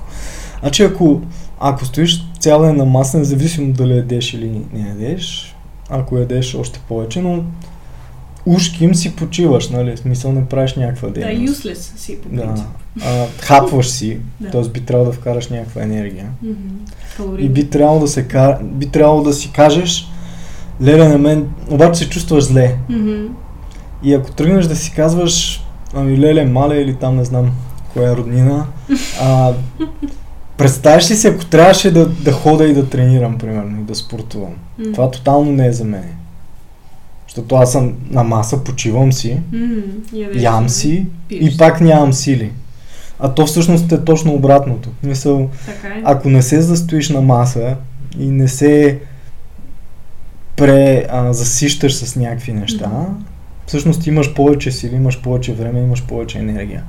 Та, тази аналогия, ако трябва да я прехвърля до някъде в ежедневието ми, или дори а, в спорта, но не само. Мисъл, когато правиш някакви неща, които са предизвикателни, те те стимулират, те увеличават чувството ти за себестойност и за, за това какво си ти, че можеш да се справиш с трудни неща, дава ти някакво чувство на, на целенасоченост, на полезност. И така, и всъщност тези неща за мен те са малко като перпето мобиле. Сега Мгм. човешкият живот е ограничен, нали? Не мисля, че ще а, живее безкрайно, въпреки че има някакви, някои хора като Брайан Джонсън, примерно, които се опитват да работят в тая посока. Според мен това не би трябвало да е самоцел, не знам пък, нали, И ако го направи, пък си. всички ще му, ще му благодарят сигурно Аз ще всички. защото- хранителна добавка Да. първа. така ще да. Ам, но всъщност интересното е, че то до някъде смисъл на човешкия живот идва и от това, че той е краен. Мисъл, ако е безкрайен, би бил, Може би би бил тук различен. Питам дали вярваш в нещо. Съдба, зоди, Господ, каквато и да е форма на нещо. Да, да. А, сега не съм практикуващ религиозен или нещо. от сорта, Мгм. като повечето хора в България съм православен християнин, нали, уважавам си българските християнски празници. Ам, вярвам, че със сигурност, че живота ни не е просто едно механично случване на нещата, в които нали, тялото ти е основното, въпреки че това не означава, и то може би тук е и до някъде а, иллюзията, че едва ли не, ако си прекалено духовен, все едно не трябва да се грижиш за тялото си. Не смятам, че е така. Това пак зависи от, зависи от мотивацията, от с която го правиш. също на религия, защото има религии, Мгм. които по-скоро са към self-awareness и усъвършенстване, и други религии, които са нихилизъм и От чисто философска гледна точка, будизма е най-близко до моите Мгм. а, убеждения, а, но пак не би го гледал като разделение. Не казвам, че и ти го гледаш. Мгм. А, в крайна сметка, мисля, че има нещо, което е доста по... А, как да кажа?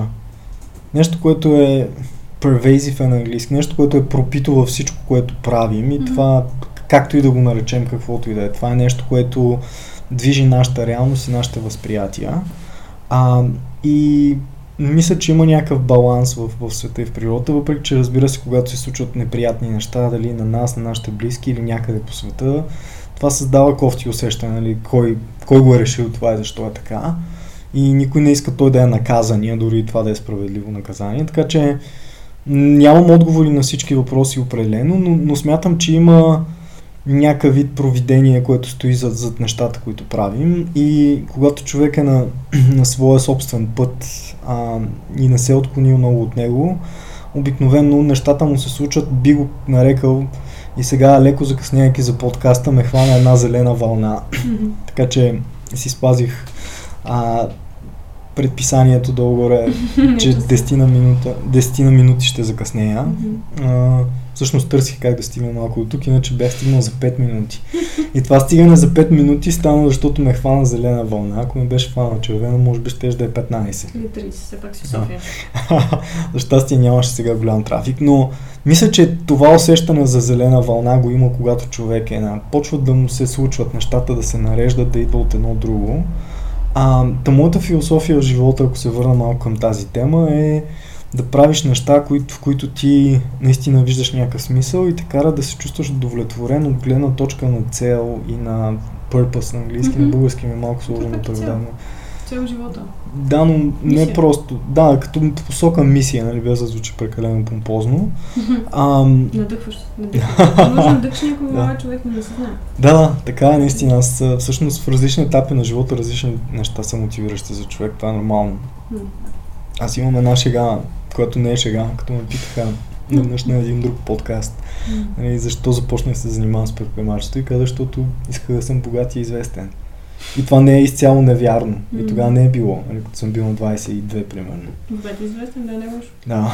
А, но после пък разбираш, че всъщност нещата отнемат в повече случаи много повече време и въпреки това си щастлив и благодарен, че богатството и известността сте дръпнали в една посока, която се оказала твоята посока. Така че аз дори и когато се кажа, нали, примерно за его, човек е с голямо его, това лошо ли е от сорта, всъщност зависи на какъв, ам, аз, в какъв аспект го гледаме. Mm-hmm. Мисля, всеки от нас има някакъв вид идентичност.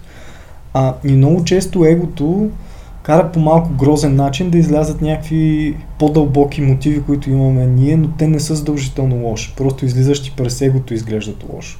Но всъщност ние искаме нещо хубаво да се случи. Така че може да се каже, че всяко нещо има някакъв ниш и някакъв виш аспект. А, ако успеем анализирайки по-нишите си, да ги наречем, а, желания и аспирации, всъщност проекция на каква по-висша аспирация са, тогава обикновено мисля, че това е доста сериозна стъпка в посока самоосъзнатост и оттам някакъв вид целеустременост в положителна посока. Тоест ти, окей, търсиш примерно валидация, но всъщност защо да търсиш тази валидация? Ти искаш примерно да помогнеш на много хора да правят нещо по-добре, което ти самия си разбрал, че е добре да се прави така. Разбира се, без да се опитваш да им го налагаш, защото mm-hmm. така. Но това може отначало просто да искам внимание, искам внимание, после да всъщност пари, искам пари. моето, да, или пари, пари, но всъщност ти не ги искаш себе си за някакъв фукс или от сорта, ами примерно си искал да помогнеш на семейството си или на родителите си mm-hmm. и така нататък. Така че, м- по принцип гледам да не слагам много етикети и гледам да съм доста емпатично разбиращ че дори някакви неща да изглеждат грозновато в поведението на хората, обикновено те са може би все още недостатъчно озряло проявление на, на някакви по, по-дълбоки, по-положителни мотиви, които имат. По принцип вярвам в а, м- потенциала за доброта на всеки един човек. Смятам, че просто, за съжаление, обикновено е замазано доста травматични преживявания, които има всеки един mm-hmm. и излиза по някакъв грозноватичък начин понякога, но сега не бих казал, че успявам винаги да приемам нещото, което на мен ми изглежда лошо със спокойствие, но в голяма степен успявам. Добре, какво правиш, когато живота удари шамар? Защото мисля, че животът всичките ни по един, в един момент в стомаха. И това е доста добър повод да си дадеш някаква равносметка.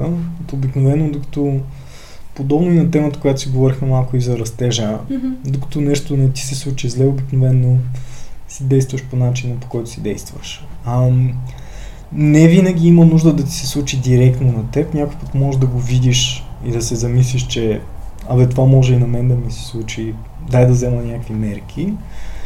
М- така че това си е някакъв вид мотивация на база страх, но не задължително трябва да е супер травматичен страх. А, като цяло мисля, че тези неприятни събития повечето случаи са временно неприятни и много често ги екстраполираме малко в посока колко неприятни са всъщност нещата, които ни се случват. А, мисля, че не знам да не кажа 100%, но в 70% от времето човек си живее в някаква проектирана от него самия реалност, която тотално няма нищо. нищо общо с потенциала на различни неща да се случват по най-различни други начини. Аз, моята реалност е моята реалност и ти имаш перспектива за моята реалност, както аз имам перспектива за моята реалност и някакси истината е някъде там. По средата ми аз много се... Ам, мисля, че хората трябва генерално да се селф-мотивирате, т.е. сами да се мотивират, сами да се надъхват, нещо стане, се та. Нещо е станало вече, някакво направиш по този въпрос, всичко, което е минало. Това е малко стоицизъм. Mm-hmm. Влизаме, но действаш просто напред и, както казах, ти направиш необходимите стъпки. Или това да не се случи, или ти да излезеш от определена ситуация, но да седнеш на маста, да се отпуснеш, да дигнеш краката и стъпиш, да седиш и да пиеш, да обясняваш колко е тежко, гадно и да ти се работи става, е най-лошото нещо, което може да се случи. Аз по принцип не, много рядко тръгвам да споделям за някакъв проблем и да говоря за това, не защото искам да изглеждам някакъв мачо, на който не му пука или нещо от сорта. Не, че не искам, но не е това основната ми мотивация. да, специално за това нещо, за други неща може би. А, но а, като цяло за мен това е голяма степен пропиляна енергия и някакъв вид изпускане на парата, което означава, че тази пара не се използва да се впрегне в някакъв двигател. Тоест, Мгм. Това, че имаш някакъв вид напрежение, нали, един вариант е просто да го изпуснеш. Другия е да го трансформираш в нещо, което да е стимул за промяна. А, така че Да е тези моменти, мисля, че да, да е парников двигател Мгм. или парен двигател. Парен. Парников е по-скоро, Нещо ако е във фермата нещо. Парников ефект. Да, парен, така че е моя грешка. А, добре, как ти да се казва? Steam Engine. Steam Engine, да. А, да си придържаме към сигурния английски. Това ще кажа. А, там, всъщност от тази гледна точка мисля, че няма нужда човек постоянно да изпуска парата, защото тогава не може да е, в, да е впрегне в промяна. А, и да, Това е универсален закон на Вселената. Енергия, Така която, ами, в смисъл, като имаш енергия, по-добре да използваш за нещо, нали? Да Всичко е енергия.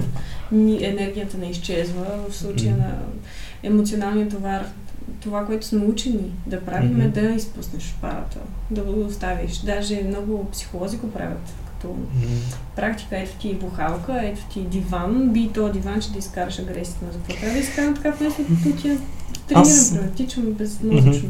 По-добре. А, сега, чисто физическата, физическия и между другото връзка до някъде с по-предните ти въпроси, Мгм.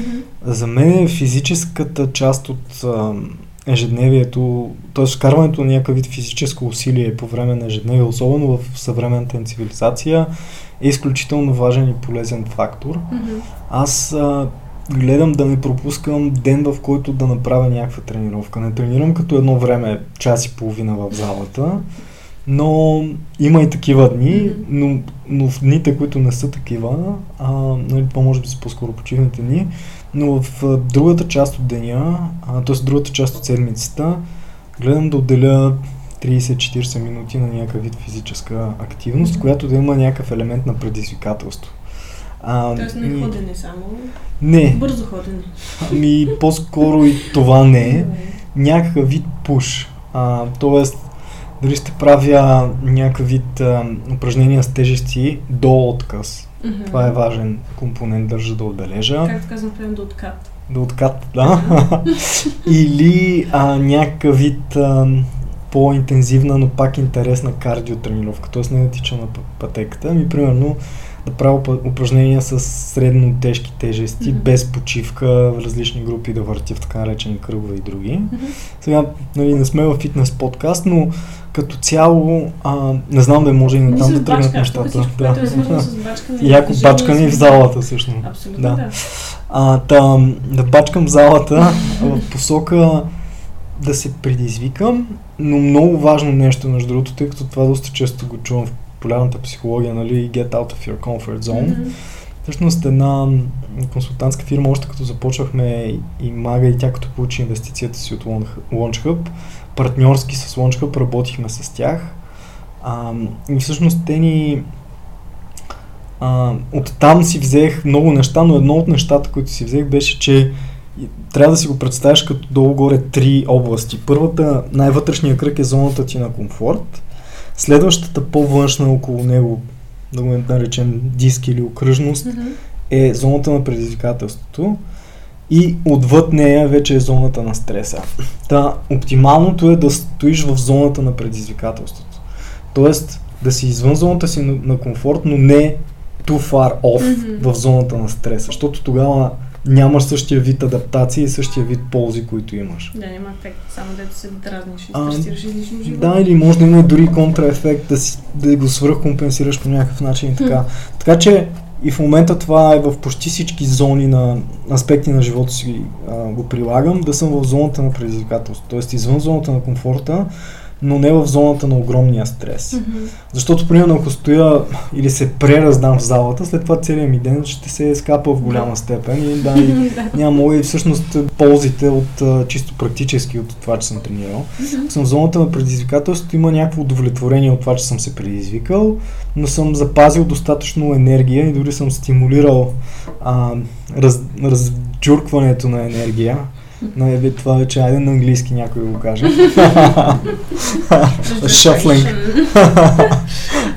Кажа.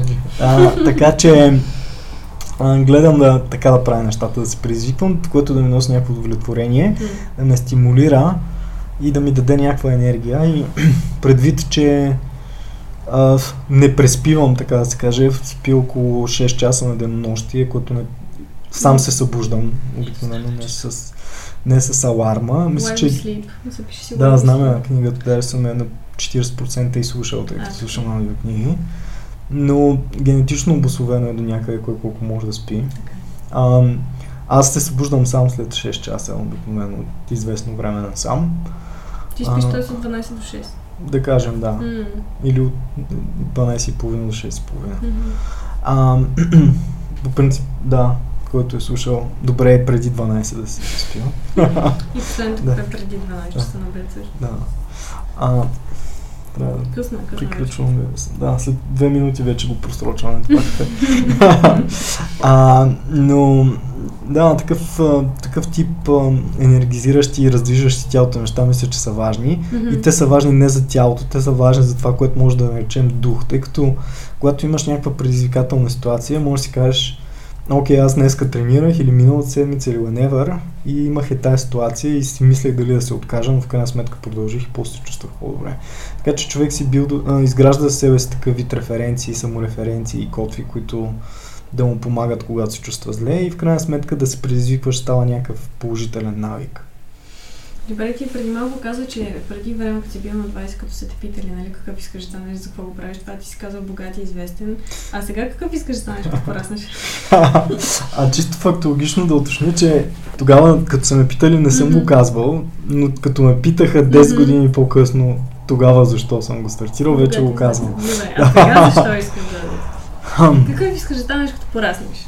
Още повече. А, ами, искам да по някакъв начин, винаги дори на 20, ми е стояло желанието да съм по някакъв начин положителен ролеви модел. Но не, не толкова само заради някакъв вид известност. Нали? Mm-hmm. За това е до някъде шегата. Просто а, да дам някакъв пример как е възможно да се постигат положителни неща по готин начин, без да трябва да е свързано с някакви далавери и с тем подобни, което в България все още съществува като някаква стигма, че ако си успешен mm-hmm. в нещо, не дай Боже да си изкарал някакви пари, не дай Боже пък да получиш от някъде някакви пари. Ти взимаш човек, имаш братовче, да, да. ти е Почват някой... да се правят най-различни инсинуации mm-hmm. и тем подобни неща. И нали, това е за съжаление заради начина по който работят политическите системи и медиите и тем подобни. Mm-hmm. А, но за хората, които...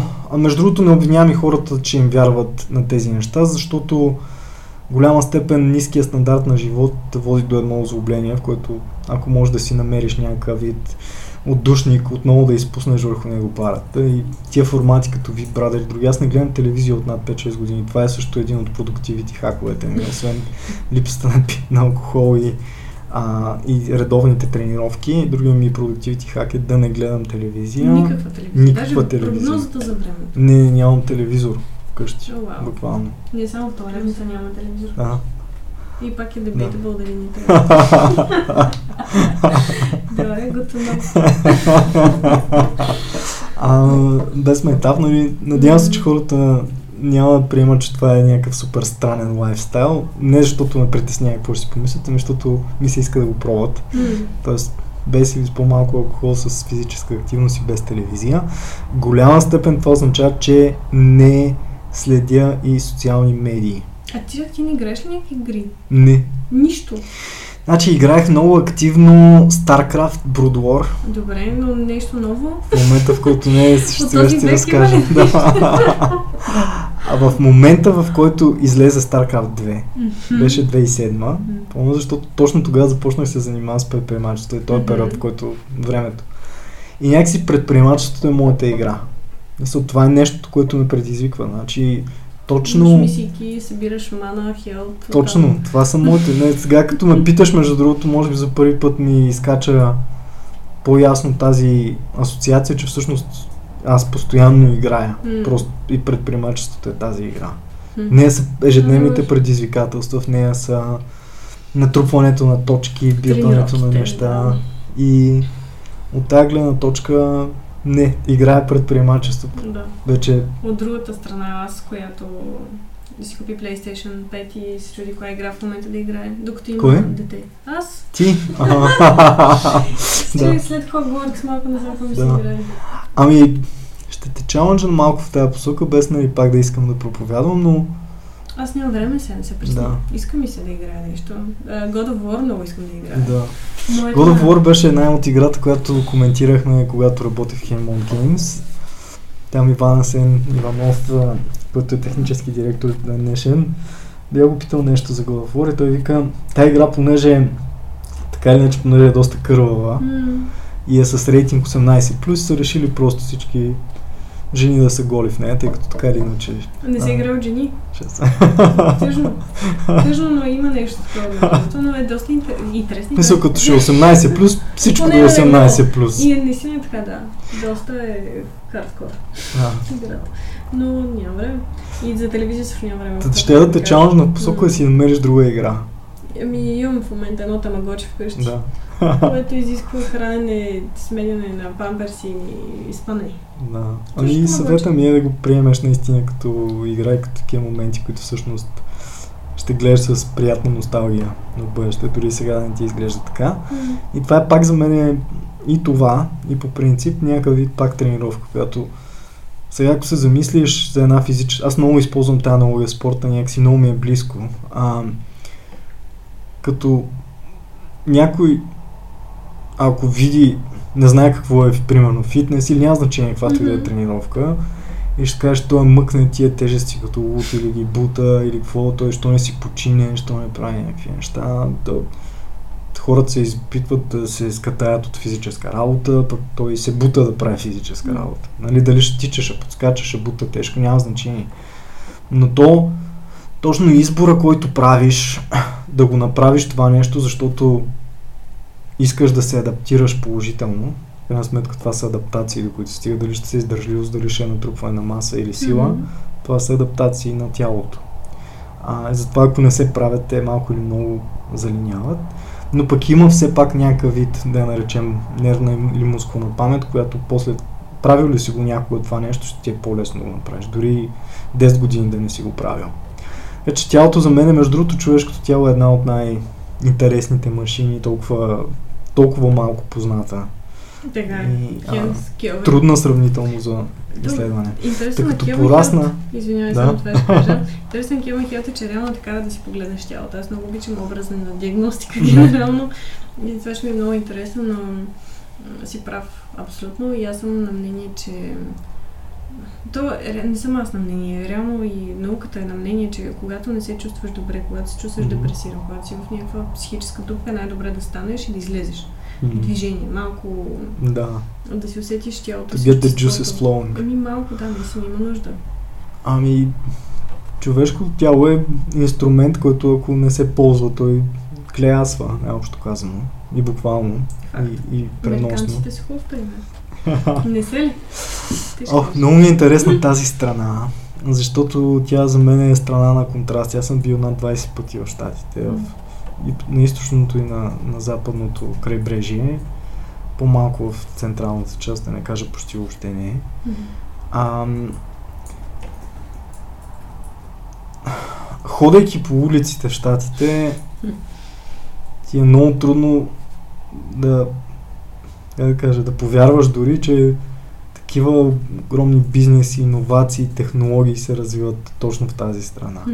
Просто има много голяма ножица отворена между най-успешните и реализираните там и средно статистическия гражданин. М, доста така, както се казва, див капитализъм, при който нали, може, как може да има и такива научни технологични постижения и такова супер ниско ниво на, на живот и на, на ценности и на някакви други неща. Много интересно ми е и буквално дори и сега, връщайки се вчера буквално от щатите си мислех за тази супер фрапантна контрастна разлика. Не съм ходила. Мен, аз само съм учила с американци, но те, Мгм. те не бяха най-интелигентните хора, с които съм учила в интересниците. Имаха много ниска обща култура и даже ме питаха как така съм кандидатствала, като България няма компютри. Като нямате? Компютри? Така ли? Да. Значи компютър, че няма. Че едно те си мислиха, че България е държава в Африка. Което А. пак не е оправдано, защото в Африка имат компютъри, но те Да. си мислиха просто, че е скандално, как така съм аз там. Да, да, да. Ами, до някъде и ние сме го усещали. А, дори сега, примерно, говорим за неща и като ни питат къде сте базирани, и като кажем в София или в България, Мгм. и все още се повдигат вежди, така да се каже. Поне Мария Бакалова ни надолу Да, в малко да. Стоичков беше едно време в Европа. Поне в Европа, да, да. щатите успех. А, да, между другото, взимахме едно интервю на тази конференция преди няколко дни и всъщност а, интервюращата ме, а, тя пък беше идвала от Балканите, беше обикаляла Мгм. Балканите и знаеше много добре къде е България, което ме очуди. Приятно. жена. А, приключенка е явно така. Дошла в а, Харватска попаднала по някакъв начин, там се запознала с някой, не разбрах дали така в интимът аспект или не, но каза не самбани. И сте обикаляла и в Румъния и в Сърбия. А България не е минало, но да, а, в- какво да кажа, интересна, интересна е американската народопсихология. Те наистина имат огромни технологични, научни и бизнес постижения. От друга страна, средностатистическия гражданин е доста на ръба на оцеляването, не Мгм. толкова като стандарт само на, на живот, Мгм. но знам, чисто Здравословно, не е ли също? и здравословно, и mental health здравословно. Е, те там доста зле. да. В смисъл, Въпреки, че- доста из... Малко са Доста изкуствени взаимоотношенията между хората. Всек... Доста е див... диво се усеща. Аз мисля, че American Dream няма много време. И реално в Европа сме сравнително не, неколкократно по-добре. И като баланс, не говоря за work-life баланс, защото М. не харесвам много тая дума, т.е. този израз, но някак си като да имаш достъпно някакви неща, да в, дори в най-баналното си малко ежедневие да отиваш до магазинчето си купиш нещо. Да, да, да. Да. Да, друго си. да видиш някакви хора по улиците. А, Да имаш улици и тротуари за ходене, също. то там ги имаш, но няма хора. Да, да, точно. Но те прекалено големи разстояния също. Да, е големи да разстояния, а, големи магистрали. Аз примерно бях на 10 минути долу по права линия от място, където бях, но ходех 20, тъй като трябваше да пресичам магистрали, под мостове и други. Така бях блокиран, просто бях преценил явно правилно. А, и там ходех някой път просто, понеже като съм щатите, обичам да ходя, за да усетя малко по-директно мястото. Ако не е много дълго разстоянието, нали така в рамките на половин час.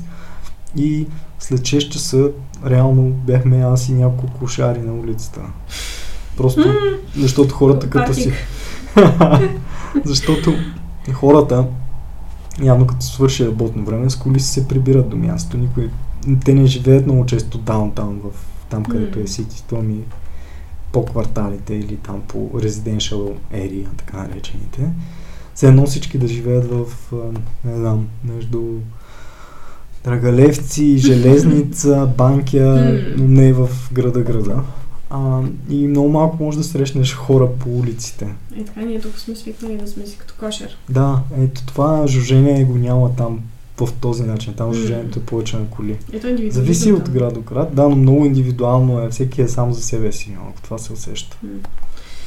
Добре, Георги, мен е много приятно да си говорим, но тъй като а, трябва да ти задам един класически въпрос за края на подкаста и това е, тъй като не знам дали си запознат, Емплой се борим за похуй понеделници. И идеята е, че е понеделник е класически кофти ден. Генерално, за хора, особено които не си харесват обстановката, работата, живота, връзката, каквото да е, нещо не харесваш и дредваш на здраве. Дразните факти, че примерно днес е събота, утре е неделя после понеделник, понеделник стартира един брояч пак на седмицата, който повечето хора имат в главата си. Може ли да те прекъсна само и да кажа, че малкият като го водя на а, градина Мгм. и той си брои на пръщчета колко дни му остават от ясата. и казва, днеска бяха две, вика сега, нали, тати са две. Вика, като спинкам, ще е вече едно. Да, Еми, значи Интересното е, че той всъщност доста повече от по-малката му сестричка е окей с, с градината си, но въпреки това си брои Си брои дните, дните които му остават. Да. Да, и това е супер. Може би защото обича вкъщи и си играе с играчките. Истина много обича, както по-рано ти споделих, извън разговора да си подрежда нещата. А, има преди да си ги подрежда, да си нарежда, пренарежда и така нататък. И тази свобода има вкъщи повече, отколкото градината. Та дай да видим въпроса в тази посока. Въпросът ми е според теб. Как, какъв съвет би дал на хора, които не харесват модерни? Какво според теб би мотивирал? Какво би помогнало да си променят мирогледа или ежедневието или... Аз съм фен на генералните промени. Това не означава, че няма някакви малки стъпки, които можеш да направиш, но малките стъпки за мен би трябва... Тоест бих препоръчвал малки стъпки основно или само дори в посока, ако те са малки стъпки към генерална промяна, Мгм. а не малки стъпки като quick фиксове, които да просто да са като някаква лепенка върху незарастваща рана. Тоест, ам, Направо без ръка и ти слагаш на Говоря всичко е точно. Така че ако, ако както и ти в самото задаване на въпроси в някаква степен го обобщи, ако Мгм. причината е, че най-просто казано генерално не си харесваш живота, м, напр- направи ли нека всеки един от нас, който не си харесва живота или нещо много не харесва в него, да работи в посока да го промени, а не по-лесно да се справя, въпреки че не си го харесва. Мгм. Така че не бих предложил никакви хакове. А, няк... Освен без алкохол, без телевизия. Да, точно, тарелки. точно Мгм. това а, ще я да кажа. Тези неща за мен са важни. Мгм. а, като пак ще кажа, промените може да са постепенни. Нали? Да се казва, ако пиеш по две пи- питиета, да пиеш по едно, също е някакъв бонус. Не, не да са насилствени. Въпреки че аз, когато съм спирал нещо да правя в живота ми, е било винаги веднага и за постоянно. Добре, т.е. ти си краен наистина. Аз съм крайен в нещата защ- в посока, не че съм по принцип, не знам, може и по принцип да съм крайен, трудно ми е да се самооценя отстрани, но... Това в коментарите. Да. но, ам, когато за да взема някакво решение, значи за мен наистина вече то е назряло. Мгм. И това за мен е по-естествения или лесния, или може би единствения начин, по който при мен случва някаква промяна. Примерно, аз спрях да ям месо Мгм. още 2009 година, преди да е модерно. Вярвам, че ти не ядеш месо. А, да, тук трябва да си дропна всички готини неща, с които съм супер уникален. Все пак приключваме подкаста и бързам. а, не, не е това мотивацията ми наистина случая, но просто е много ясен пример, в който просто си казах, няма да ям повече месо и не съм ял повече месо. Може би случайно някакъв сандвич, който имаше салам, си отхапах една хапка. То не е месо. Не знаеки. Да, това, да. да, перушина и соя не ги броим. Но ам, и не, не съм бил след това изкушен да ям месо, просто защото за мен е назрял момента, в който аз да не искам да ям повече месо. Тоест то не е било ох сега това вкусно печено, така хубаво миришещо месце, как ми се иска си го хапна, да не си хапна. Да, да. Ох, само сега си мисля за телешки стек. Та. майко. Та, да, нямам и тия, тия мисли. А, да, да се върна на твой въпрос. Според мен едно от най-важните нетривиални неща е да сме честни с самите себе си. Да не се селф-булшитваме за някакви неща. И когато погледнем, така да се каже, в огледалото голата истина, тогава имаме шанс да осъзнаем там, къде имаме проблеми. Всеки един от нас има някакви проблеми. И това е хубаво, защото означава, че където и да сме в момента в живота ни, можем да сме още по-напред и още по-добре. Независимо колко сме назад и напред. Защото ако нямахме никакви проблеми, значи сме си стигнали максимума. А имайки някакви проблеми, решавайки ги, нали, поне така чисто common sense, логиката казва, че ще излезем по-напред от където сме. И ако сме честни със себе си, имаме шанса да идентифицираме тези проблеми и вече да работим дали от раз или системно по, по тяхното подобряване. И така, така че няма да споделя никакви хакове, освен тези, които ти каза.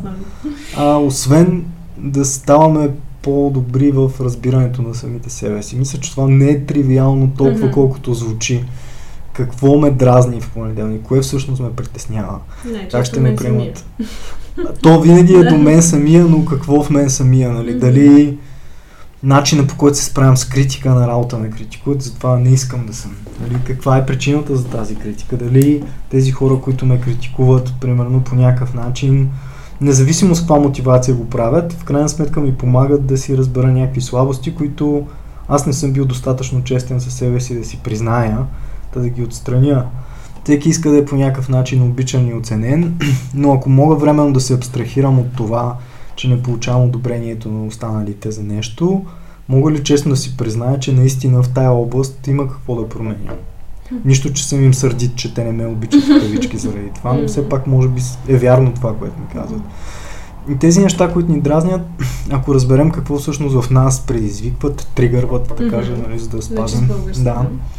А, имам шанса да, да работя по това и някой път може буквално да е ей така да си осъзнаеш нещо, което си кажеш как до сега това не го виждах или нямах очите или а, съзнанието да го осъзная. Та така. И аз... понеделниците стават Похвай. прекрасен ден.